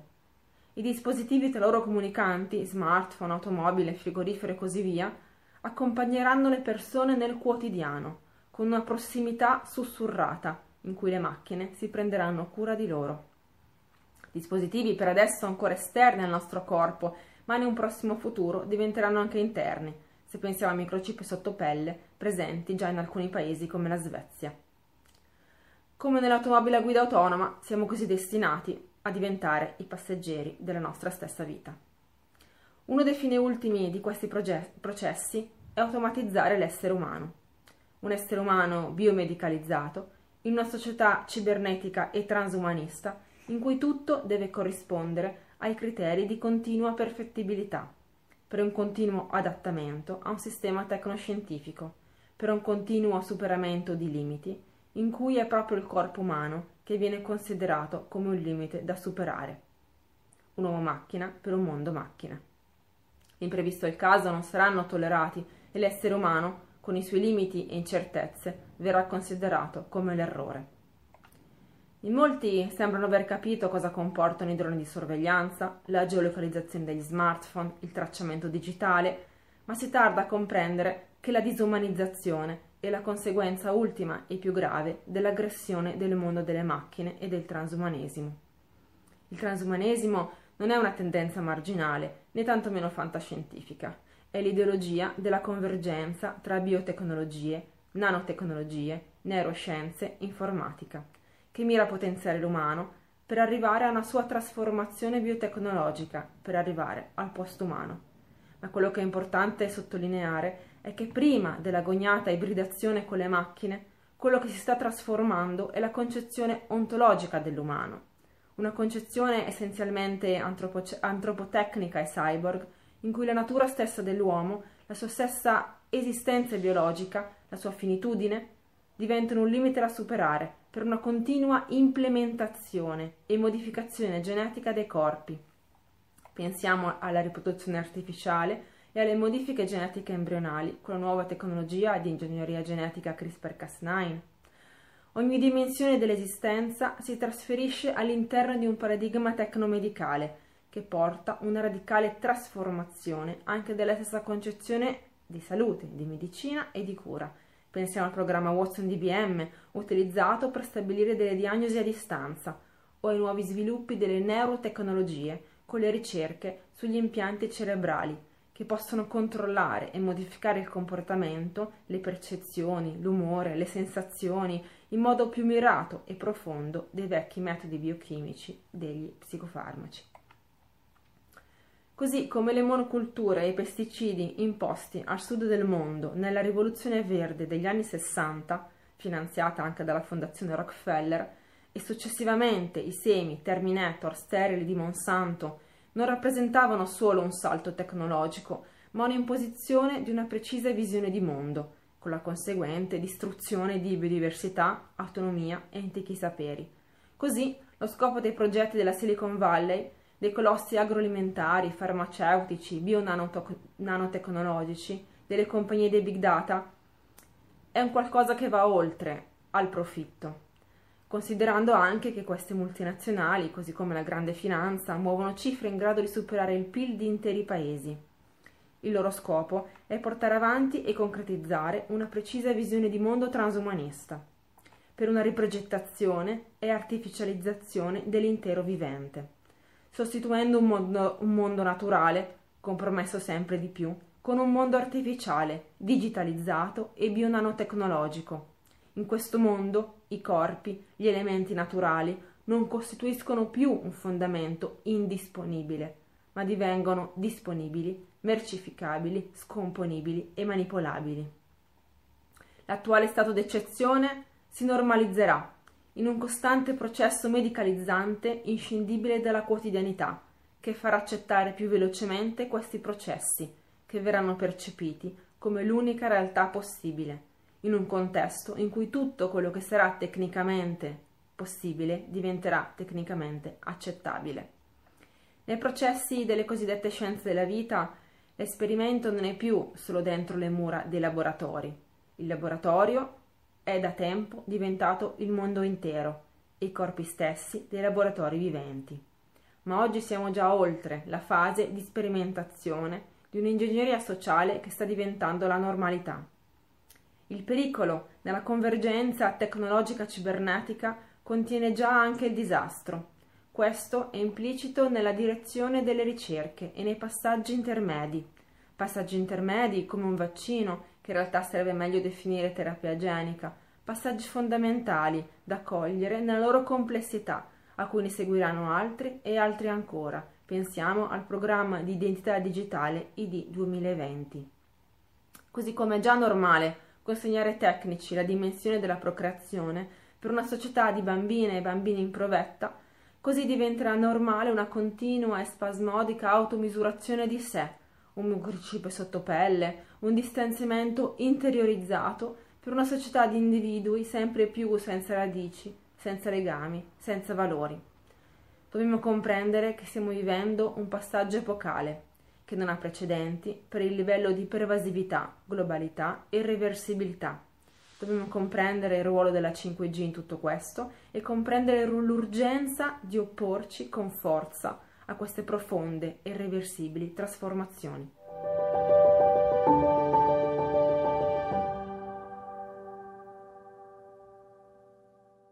Ringrazio l'Alleanza Italiana Stop cinque G per questo invito che mi permette di trattare un argomento che già ho affrontato da oltre un anno, ma direi con scarso successo. L'uso militare del cinque G. Io penso che non si tenga sufficientemente in considerazione questo aspetto. Allora, innanzitutto, chi ci dice che vi è un uso militare del cinque G? Ce lo dice lo stesso Dipartimento della Difesa statunitense, cioè il Pentagono. Guardate questo titolo: il Dipartimento della Difesa dà il via al più grande e impegnativo test al mondo del cinque G a duplice uso. Si intende nel linguaggio tecnico duplice uso civile e militare. Poi c'è un'altra cosa importante che potete vedere in questo titolo. Sopra c'è scritto News Lethality, letalità. Cioè questo argomento del cinque G rientra nel tema della letalità, altro termine tecnico militare attraverso cui si definisce la capacità offensiva delle forze armate. Ma non sono solo queste le prove dell'uso militare del cinque G, e, non, e l'uso militare del cinque G non avviene ovviamente solo negli Stati Uniti, ma stiamo sul filone di quello che eh, emerge dai documenti ufficiali eh, statunitensi. È da tempo che nei documenti ufficiali leggiamo che occorre assolutamente sviluppare applicazioni militari del cinque G. In particolare, per esempio, io avevo già citato un rapporto Defense Applications of the five G Network Technology che il, era stato pubblicato, redatto dal Defense Science Board, che è un comitato federale che fornisce consulenza scientifica al Pentagono, e questo organismo faceva già un anno fa questo ragionamento. La tecnologia è in sviluppo e ci sono grossi investimenti commerciali per il suo uso. Allora, il settore militare, invece di partire da zero, risparmia notevolmente se parte dalle applicazioni civili, ma poi le potenzia per applicazioni militari. Ed ecco il concetto di duplice uso. Una tecnologia avanzata cinque G serve allo stesso tempo a una applicazione militare. E per fare questo, chi eh, la sviluppa ha una spesa molto minore di quella che avrebbe se avesse intrapreso lo sviluppo dall'inizio di una tecnologia militare. Quindi due aspetti, uno civile e uno militare. Ora, questo non è nel campo teorico e già nel campo attuativo, pratico. Per quale ragione? Che ci sono poi ulteriori documenti, ulteriori notizie su eh, contratti con partner industriali, cioè ci sono già contratti per guidare anche le scelte dei partner industriali, cioè scelte tecnologiche, in modo che favoriscano poi l'uso militare del cinque G. Non solo, ma le, già sono in corso test, sperimentazioni per applicazioni militari del cinque G in cinque basi militari negli Stati Uniti d'America. Non solo, ma ci sono anche altre sette basi già scelte per altri test eh, di applicazioni militari del cinque G. Quali sono i campi più importanti per applicazioni militari del cinque G? Ce lo dicono esplicitamente. Le armi ipersoniche, cioè ormai siamo entrati nel campo, nella fase delle armi ipersoniche, cioè armi che viaggiano appunto a velocità estremamente superiore a quella del suono, ipersoniche, cioè il, e permettono e quindi permettono di colpire obiettivi in tempi che finora non era possibile realizzare. Tutto questo necessita cosa? Una enorme capacità di elaborazione dati, prima di raccolta dati, di elaborazione, di scambio di dati, di guida poi terminale, non so, di una testata che è in arrivo, in arrivo sull'obiettivo. E quindi ecco l'importanza del cinque G. E questo è solo uno dei campi. Poi c'è un altro campo in cui si evidenzia l'importanza del cinque G, è il cosiddetto battle network, cioè la rete del campo di battaglia, cioè le forze moderne, intendo, che si muovono in un campo di battaglia, intendo forze corazzate, anche singoli soldati, sono collegati, collegati tuttora ovviamente ai comandi. Il cinque G potenzierà enormemente questa rete, cioè permetterà di trasmettere in, e di quindi ricevere in tempo reale non solo eh, messaggi vocali ma video, mappe e quant'altro che serva alle forze che si muovono sul campo di battaglia. Ecco che l'importanza del cinque G per il battle network. Non solo, ma poi si dice e si scrive che è ovvio che le tecnologie cinque G serviranno a potenziare le azioni, le capacità delle forze speciali, dei servizi segreti, cioè commandos che debbano operare in, in territorio nemico, eh, che si infiltrano, che hanno bisogno di collegamenti rapidissimi, continui, per capire come si evolve la situazione, trarranno grandissimi vantaggi dalle applicazioni militari del cinque G.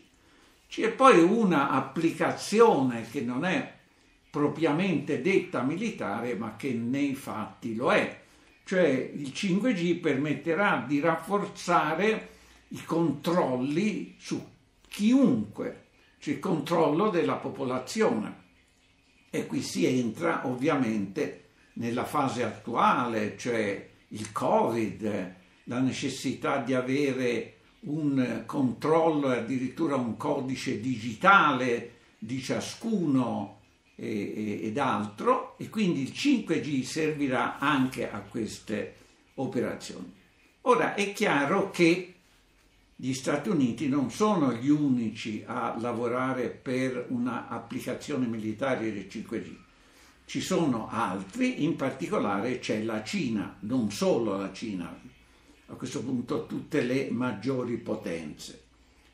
E la Cina però è particolarmente temuta perché sta sviluppando tecnologie molto avanzate. Ed ecco che si capisce del perché esplode un contenzioso sempre più aspro attorno, non so, ai prodotti della Huawei, per esempio. Quindi il contenzioso non è semplicemente commerciale, è strategico. Questo è il fatto. Cioè si vuole impedire che la Cina diffonda prodotti commerciali, come non so, i cellulari, perché si teme che in tal modo si aiuti la Cina a sviluppare anche le applicazioni militari del cinque G. Questo non si dice apertamente, ma è, diciamo, nella realtà. A questo punto il tema cinque G lo trovate ufficialmente nei documenti strategici del Pentagono, per esempio, della NATO, esplicitamente, nel senso che si dice che il cinque G è di fondamentale importanza per le capacità strategiche militari e quindi diventa un settore eh, di fondamentale importanza che va protetto da qualunque tipo di eh, minaccia, chiamiamola, e di concorrenza. Il, eh, per esempio c'è qui un documento che vi cito, le tecnologie, ed è un documento strategico del Pentagono, quindi ufficiale. Leggo: le tecnologie cinque G rappresentano capacità strategiche determinanti per la sicurezza nazionale degli Stati Uniti e per quella dei nostri alleati. Occorre quindi proteggerle dagli avversari. Ecco, e convincere gli alleati a fare lo stesso per assicurare la interoperabilità delle applicazioni militari del cinque G nel quadro della NATO. Documento molto chiaro, molto chiaro. E, ed ecco che la cinque G diventa una tecnologia vitale dal punto di vista militare. Quindi io, per concludere, pongo ancora una volta in evidenza il fatto che fondamentale è l'analisi su questa tecnologia, sui danni che provoca alla salute, all'ambiente, eccetera, cosa che voi fate ottimamente. Ma dall'altro lato c'è l'altro aspetto, come dire, il lato oscuro finora, che però, come avete visto, non è oscuro, nel senso che abbiamo documenti, dati ufficiali che mentre si sviluppa il cinque G, diciamo civile, si sviluppa il cinque G militare, e anzi, guardando l'insieme, noi vediamo che l'aspetto militare è spesso determinante, prevalente sull'aspetto, diciamo, civile. Chi paga tutto questo? Ecco, questa è l'idea geniale che hanno avuto. Cioè, quando dicono che aiutiamo, aiutiamo a sviluppare le tecnologie civili perché quelle sono già, hanno già un rientro commerciale, noi aggiungiamo dei fondi eh, di spesa militare per applicazioni militari del cinque G. Ma intanto alla base ci sono gli utenti che pagano.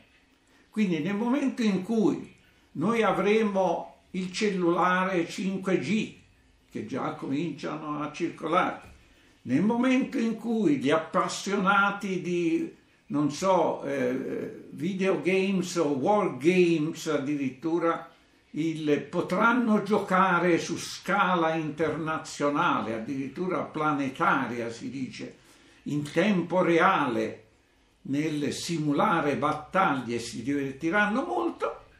Tutti questi utenti non si renderanno conto che stanno finanziando l'uso militare del cinque G, quindi di una tecnologia che ovviamente non indipendentemente ma organicamente legata alle armi di distruzione di massa a partire da quelle nucleari, minaccia la vita sul pianeta Terra.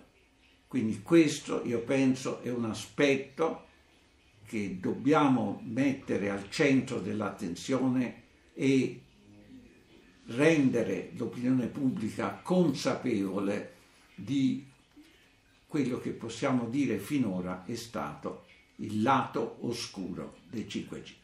Grazie, buon lavoro, buon proseguimento.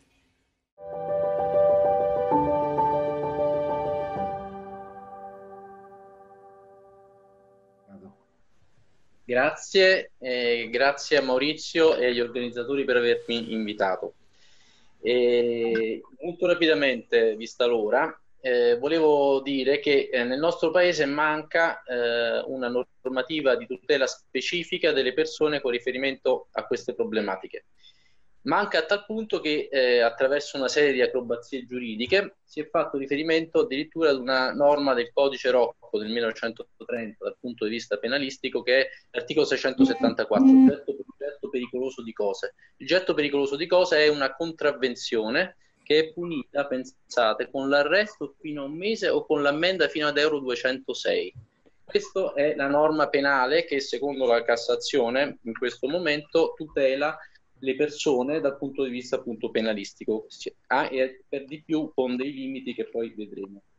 Eh, dal punto di vista civilistico invece eh, viene, eh, si fa riferimento all'articolo ottocentoquarantaquattro, che è appunto il, la norma che ehm, prevede eh, la, ehm, i, limiti, i limiti appunto di tollerabilità della, eh, di, delle immissioni.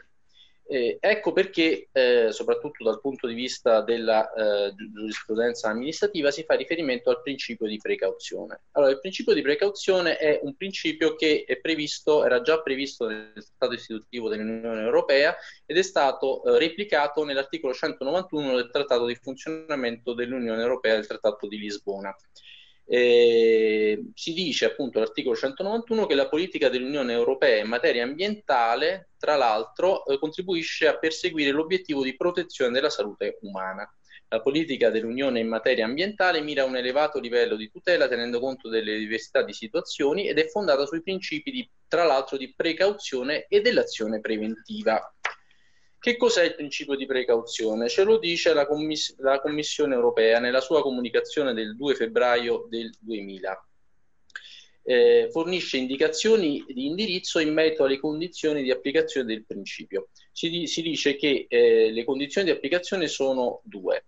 Innanzitutto la sussistenza di indicazioni ricavate da una valutazione scientifica oggettiva che consentano di dedurre l'esistenza di un rischio, e dall'altro la situazione di incertezza scientifica oggettiva che riguardi l'entità o la gestione del rischio.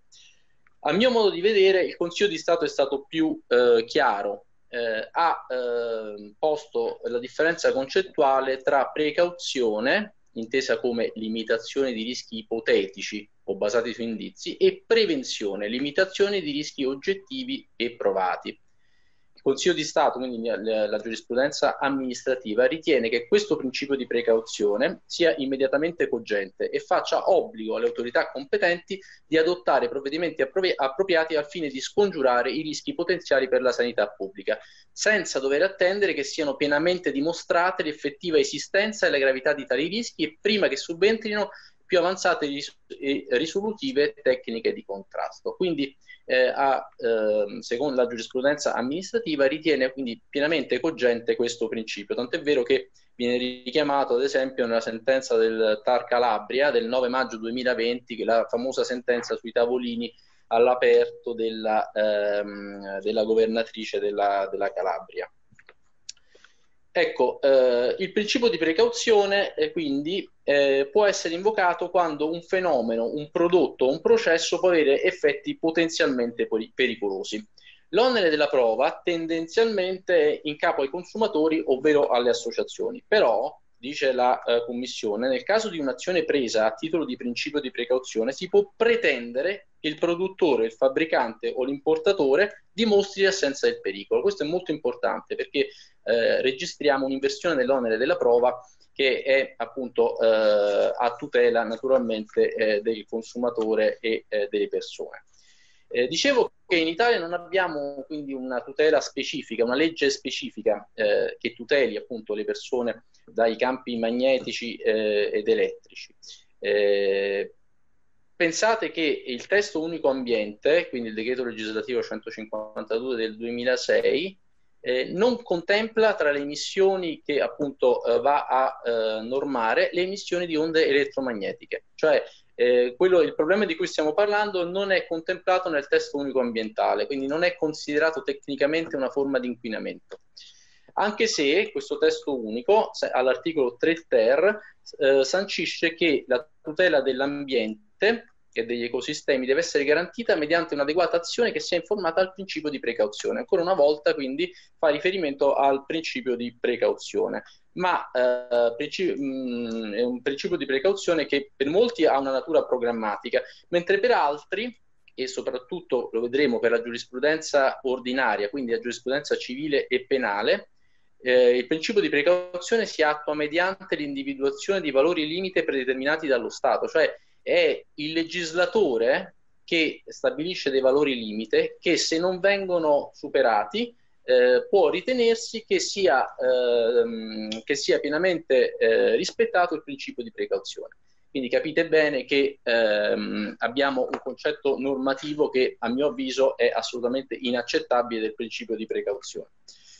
La legge, eh, la legge appunto sui campi elettromagnetici, la legge eh, quadro sulla protezione e, eh, dalle esposizioni dei campi elettrici, magnetici ed elettromagnetici, cioè la legge trentasei del duemilauno, prevede all'articolo quindici delle sanzioni di carattere amministrativo, salvo che il fatto non costituisca reato. Queste sanzioni di carattere amministrativo sono quindi delle sanzioni anche abbastanza, diciamo così, stringenti, ma pur sempre di carattere amministrativo, sempre salvo che il fatto non costituisca reato, perché ehm, chiunque nell'esercizio o nell'impiego di una sorgente o di un impianto che genera campi elettrici, magnetici ed elettromagnetici, elettromagnetici superi i limiti di esposizione e di valori di attenzione di cui i decreti del Presidente del Consiglio è punito con la sanzione amministrativa del pagamento di una somma da lire due milioni all'epoca a lire seicento milioni, quindi stiamo parlando quindi di una, di una sanzione che può essere anche abbastanza importante, ma pur sempre di una sanzione amministrativa, salvo che il fatto non costituisca reato. E eh, quale reato? Poi, dicevo prima, il seicentosettantaquattro, una contravvenzione che si prescrive in cinque anni e che ha una, eh, una, una sanzione editale che va, ripeto, con l'arresto fino a un mese o con la multa o con l'ammenda fino a duecentosei euro.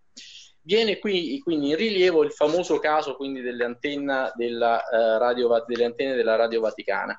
Qui ehm, c'è stata, um, dopo una serie di vicissitudini, una prima sentenza di merito del duemilacinque in cui il Tribunale ha sancito che ha stabilito che per l'emissione di onde, eh, che l'emissione di onde elettromagnetiche poteva farsi rientrare in via di interpretazione estensiva e non di applicazione analogica nell'ambito quindi del seicentosettantaquattro. Quindi Ehm, ha ribadito quel, questo concetto che appunto la tutela penale eh, delle emissioni delle onde elettromagnetiche è ehm, assicurata, tra virgolette, dall'articolo seicentosettantaquattro, che per la sussistenza di questo reato non è necessario il superamento dei limiti imposti dalle leggi speciali, e questa è una buona, a mio avviso, una buona ehm, cosa, e che eh, potevano ritenersi sussistenti però nella specie le molestie in concreto alle persone. Cioè sostanzialmente la prima sentenza di merito condannava Radio Vaticana non per aver superato i limiti eh, esistenti già all'epoca eh, imposti da, appunto dal, dal D P C M del duemilatré, ma eh, perché eh, questi, queste emissioni causavano delle molestie, molestie che erano ehm, considerate, per esempio, che eh, si traducevano, si potevano tradurre nella, generata, nella generalizzata preoccupazione dal, ed allarme circa eventuali danni alla salute ed esposizioni o a emissioni inquinanti. È chiaro che quindi il Tribunale aveva bypassato completamente il problema, eh, si era riferito soltanto alla, eh, al clima di preoccupazione e di allarme che le persone che eh, vivevano a Cesano avevano, mh, avevano vissuto. Ma non era entrato nel campo appunto eh, della, eh, del superamento dei limiti imposti, addirittura l'aveva eh, negato. La Corte d'Appello di Roma addirittura successivamente, eh, in sede di impugnazione, aveva assolto eh, gli imputati perché il fatto non era previsto da legge come reato, ritenendo che il seicentosettantaquattro non potesse tutelare le emissioni di carattere elettromagnetico.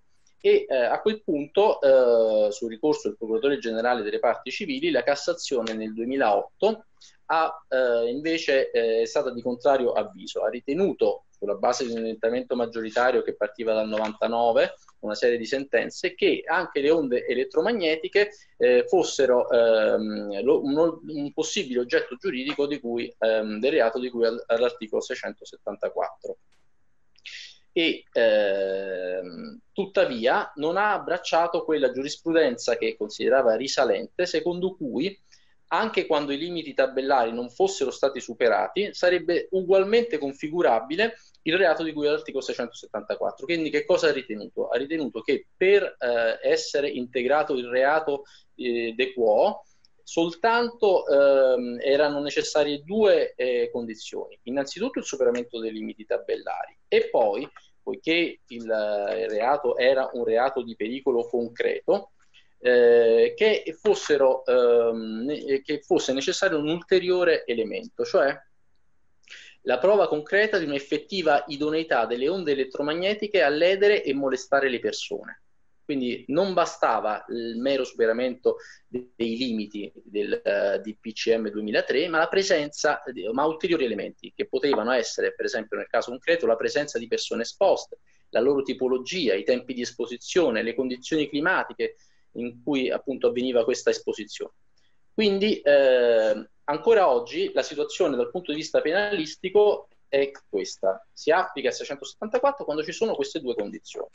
Eh, sentenza Baneo del duemilanove dice esattamente appunto la stessa cosa. Dal punto di vista invece civilistico, ancora oggi eh, la eh, giurisprudenza non è cambiata, nel senso che eh, la Cassazione, un'importante sentenza del duemilaquindici e poi appunto eh, con principio ribadito il dieci giugno duemilaventi nell'ordinanza undici centocinque, ha stabilito che in tema di immissione di onde elettromagnetiche il principio di precauzione sancito dall'ordinamento comunitario come cardine della, della politica ambientale è assicurato dallo stesso legislatore statale attraverso la disciplina contenuta nella legge ventidue febbraio duemilauno numero trentasei e nel D P C M otto luglio duemilatré. Cioè sta dicendo che eh, il mancato superamento osta alla possibilità di avere una tutela giudiziaria preventiva del diritto alla salute, che è ipotizzabile solo in caso di accertata sussistenza del pericolo della sua compromissione, da ritenersi presuntivamente esclusa quando siano stati rispettati i limiti posti dalla disciplina di settore. Quindi c'è una presunzione di esclusione di un pericolo per la salute quando ci sono, eh, quando eh, non vengono superati questi limiti. Ma questi limiti, che sono appunto stati eh, stabiliti nel lontanissimo, come sentivo prima, eh, duemilatré, sono limiti che innanzitutto eh, sono stati eh, individuati con un D P C M. Questi famosi oramai D P C M sono quindi degli atti amministrativi, sia pure eh, adottati dal Presidente del Consiglio su, su concetto con il Ministro competente. Tuttavia, tuttavia questi, eh, questi valori... Ehm, Questi, questi atti amministrativi sono stati previsti appunto nella legge del febbraio del duemilauno, quindi appunto la legge, eh, la legge appunto trentasei. Ma nell'ottobre del, sempre del duemilauno è stato riformato l'articolo centodiciassette della Costituzione, il quale ha eh, stabilito al comma due eh, che il, una eh, riserva di legge dello Stato, riserva di legge quindi ordinaria, nel campo della tutela ambientale. E allora uno dei, eh, degli interrogativi che io mi pongo, ai eh, quali non so darmi una risposta, è se ancora oggi si può ritenere costituzionalmente valida la eh, individuazione dei limiti, so- dei limiti eh, di esposizione, dei criteri soglia appunto, eh, da parte di un atto amministrativo, e, ov- ovvero se non vi sia invece una riserva di legge ordinaria che impone al Parlamento di stabilire, di individuare questi criteri. Peraltro, appunto, come dicevo prima, si tratta di criteri assolutamente, oramai credo, vetusti, eh, perché appunto riferiti all'anno duemilatré. Peraltro, ma io, eh, questa non è appunto la mia materia, mi sembra che questi limiti di esposizione e valori di attenzione eh, riguardano appunto dei, dei parametri che eh, poco hanno a che vedere con la frequenza, come diceva appunto il dottor Bianco e come diceva anche il professor Gre- Greco. Cioè la lunghezza d'onda non mi pare che sia uno degli elementi che vengono individuati in questo, eh, in questi, in questo D P C M. E allora non è... non si può forse eh, ritenere valido il ragionamento che fa oramai pacificamente la giurisprudenza civile nel ritenere che laddove non vengano rispettati, laddove vengano rispettati questi limiti soglia appunto previsti dal D P C M, non è possibile un, una tutela preventiva, salvo naturalmente dei casi eh, assolutamente particolari come quello a cui faceva riferimento eh, Maurizio. Ma eh, se andiamo a vedere, si tratta di casi con malattie conclamate, quindi è eh, tutto il contrario appunto del principio Di, di precauzione. Peraltro eh, ritengo che questa giurisprudenza sia anche in contraddizione con eh, quelli che sono i parametri legislativi in materia di immissioni rumorose, perché in materia di immissioni rumorose si ritiene che il superamento dei livelli eh, in, nel caso appunto in questo caso acustici è senz'altro illecito, mentre l'eventuale non superamento non può considerarsi senz'altro lecito, dovendo il giudizio sulla loro tollerabilità, che appunto è un giudizio, non è un parametro normativo, essere individuato alla stregua dei principi stabiliti dall'articolo ottocentoquarantaquattro, cioè qui il giudice è libero di valutare anche una lesività delle immissioni rumorose anche nel caso di mancato superamento dei livelli, e non si capisce come in un campo così importante come quello di cui stiamo, ci stiamo occupando eh, non si applichino gli stessi principi. Quindi eh, con questi interrogativi io, vista anche l'ora, eh, mi fermo e eh, insomma ringrazio ancora eh, coloro che mi hanno invitato, gli organizzatori, e passo la parola al prossimo relatore. Buonasera.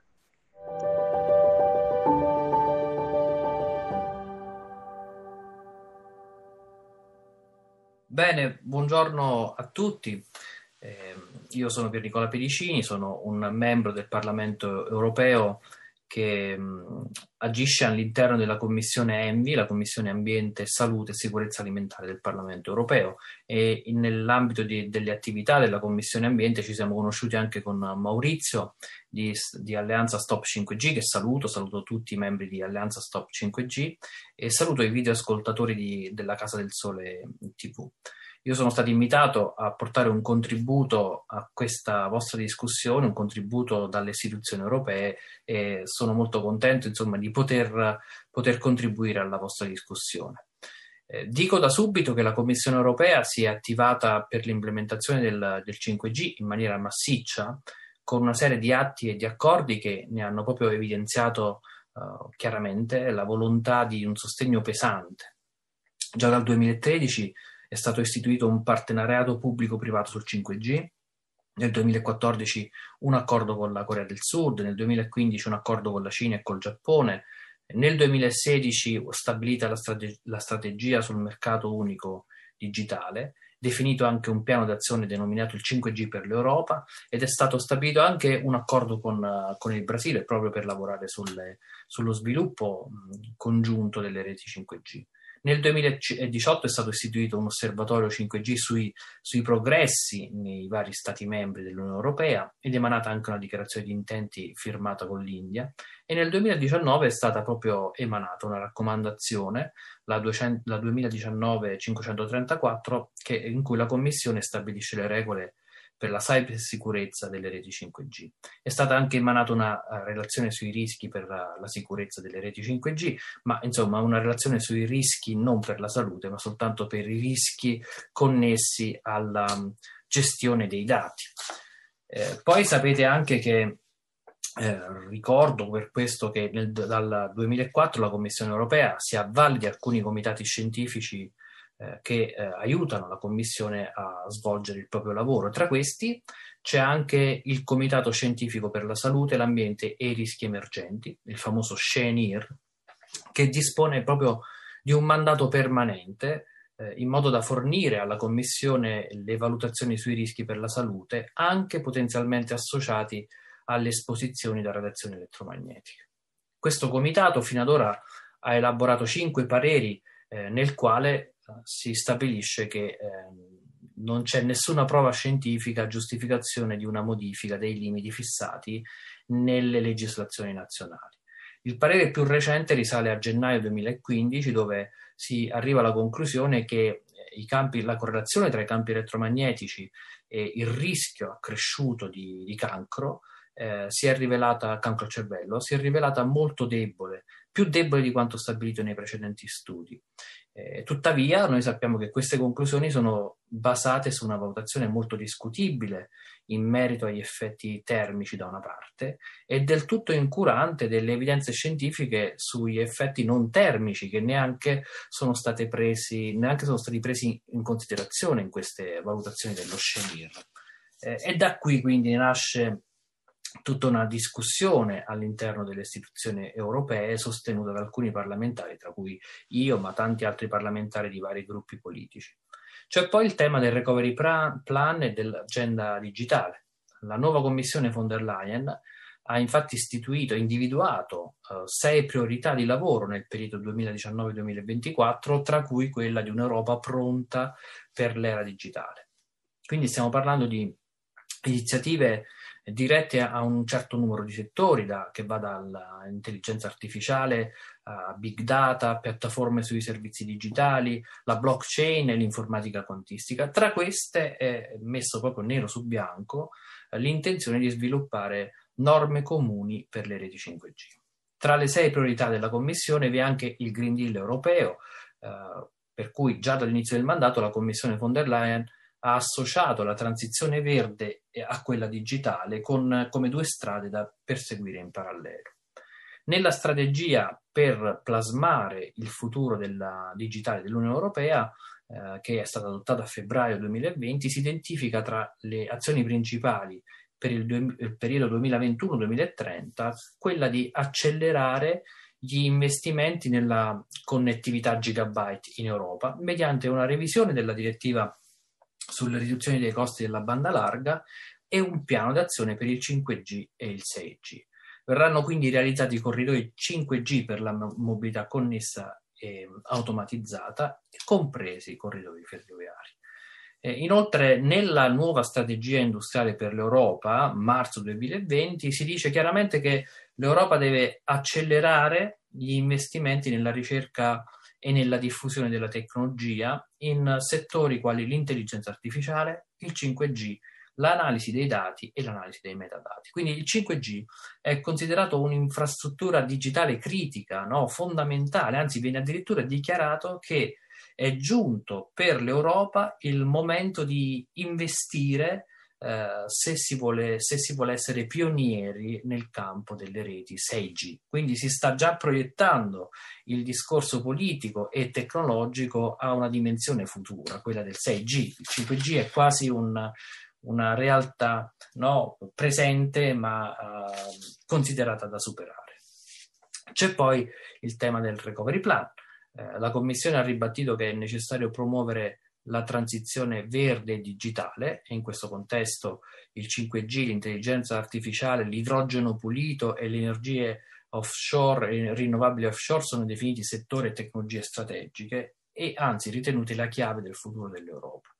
Nelle valutazioni dei piani nazionali la Commissione eh, userà come criterio proprio il fatto che contengano o meno misure che contribuiscano um, effettivamente alla transizione verde gi- di- digitale. E, e come abbiamo visto, in queste sono, sono fortemente legate alle, alla realizzazione di, di infrastrutture cinque G e sei G. Il sedici settembre poi la, la von der Leyen ha pronunciato il suo discorso sullo stato dell'Unione nella plenaria del Parlamento europeo, in cui ha parlato anche del futuro digitale dell'Europa e tra le altre cose ha detto che i prossimi dieci anni dovranno proprio essere il decennio digitale europeo e sono tre i settori in cui si dovrebbe focalizzare in questo processo di digitalizzazione: i dati, la tecnologia e le infrastrutture, compresi le reti in fibra ottica e cinque G. Insomma, questo il panorama da parte della Commissione, del, dell'esecutivo uh, nel, nelle istituzioni europee, al quale è stato davvero molto difficile contrapporsi, anche perché eh, la, la resistenza è una resistenza limitata soltanto a pochi parlamentari che eh, pongono il tema della salute come un tema eh, importante, decisivo. O si, si tratta non soltanto del tema della salute, ma il tema proprio legislativo, l'importanza dell'applicazione del principio di precauzione, che, che invece viene eh, puntualmente, eh, non soltanto nel campo del cinque G, ma viene puntualmente svenduto agli interessi della grande industria, della grande industria internazionale, tra l'altro.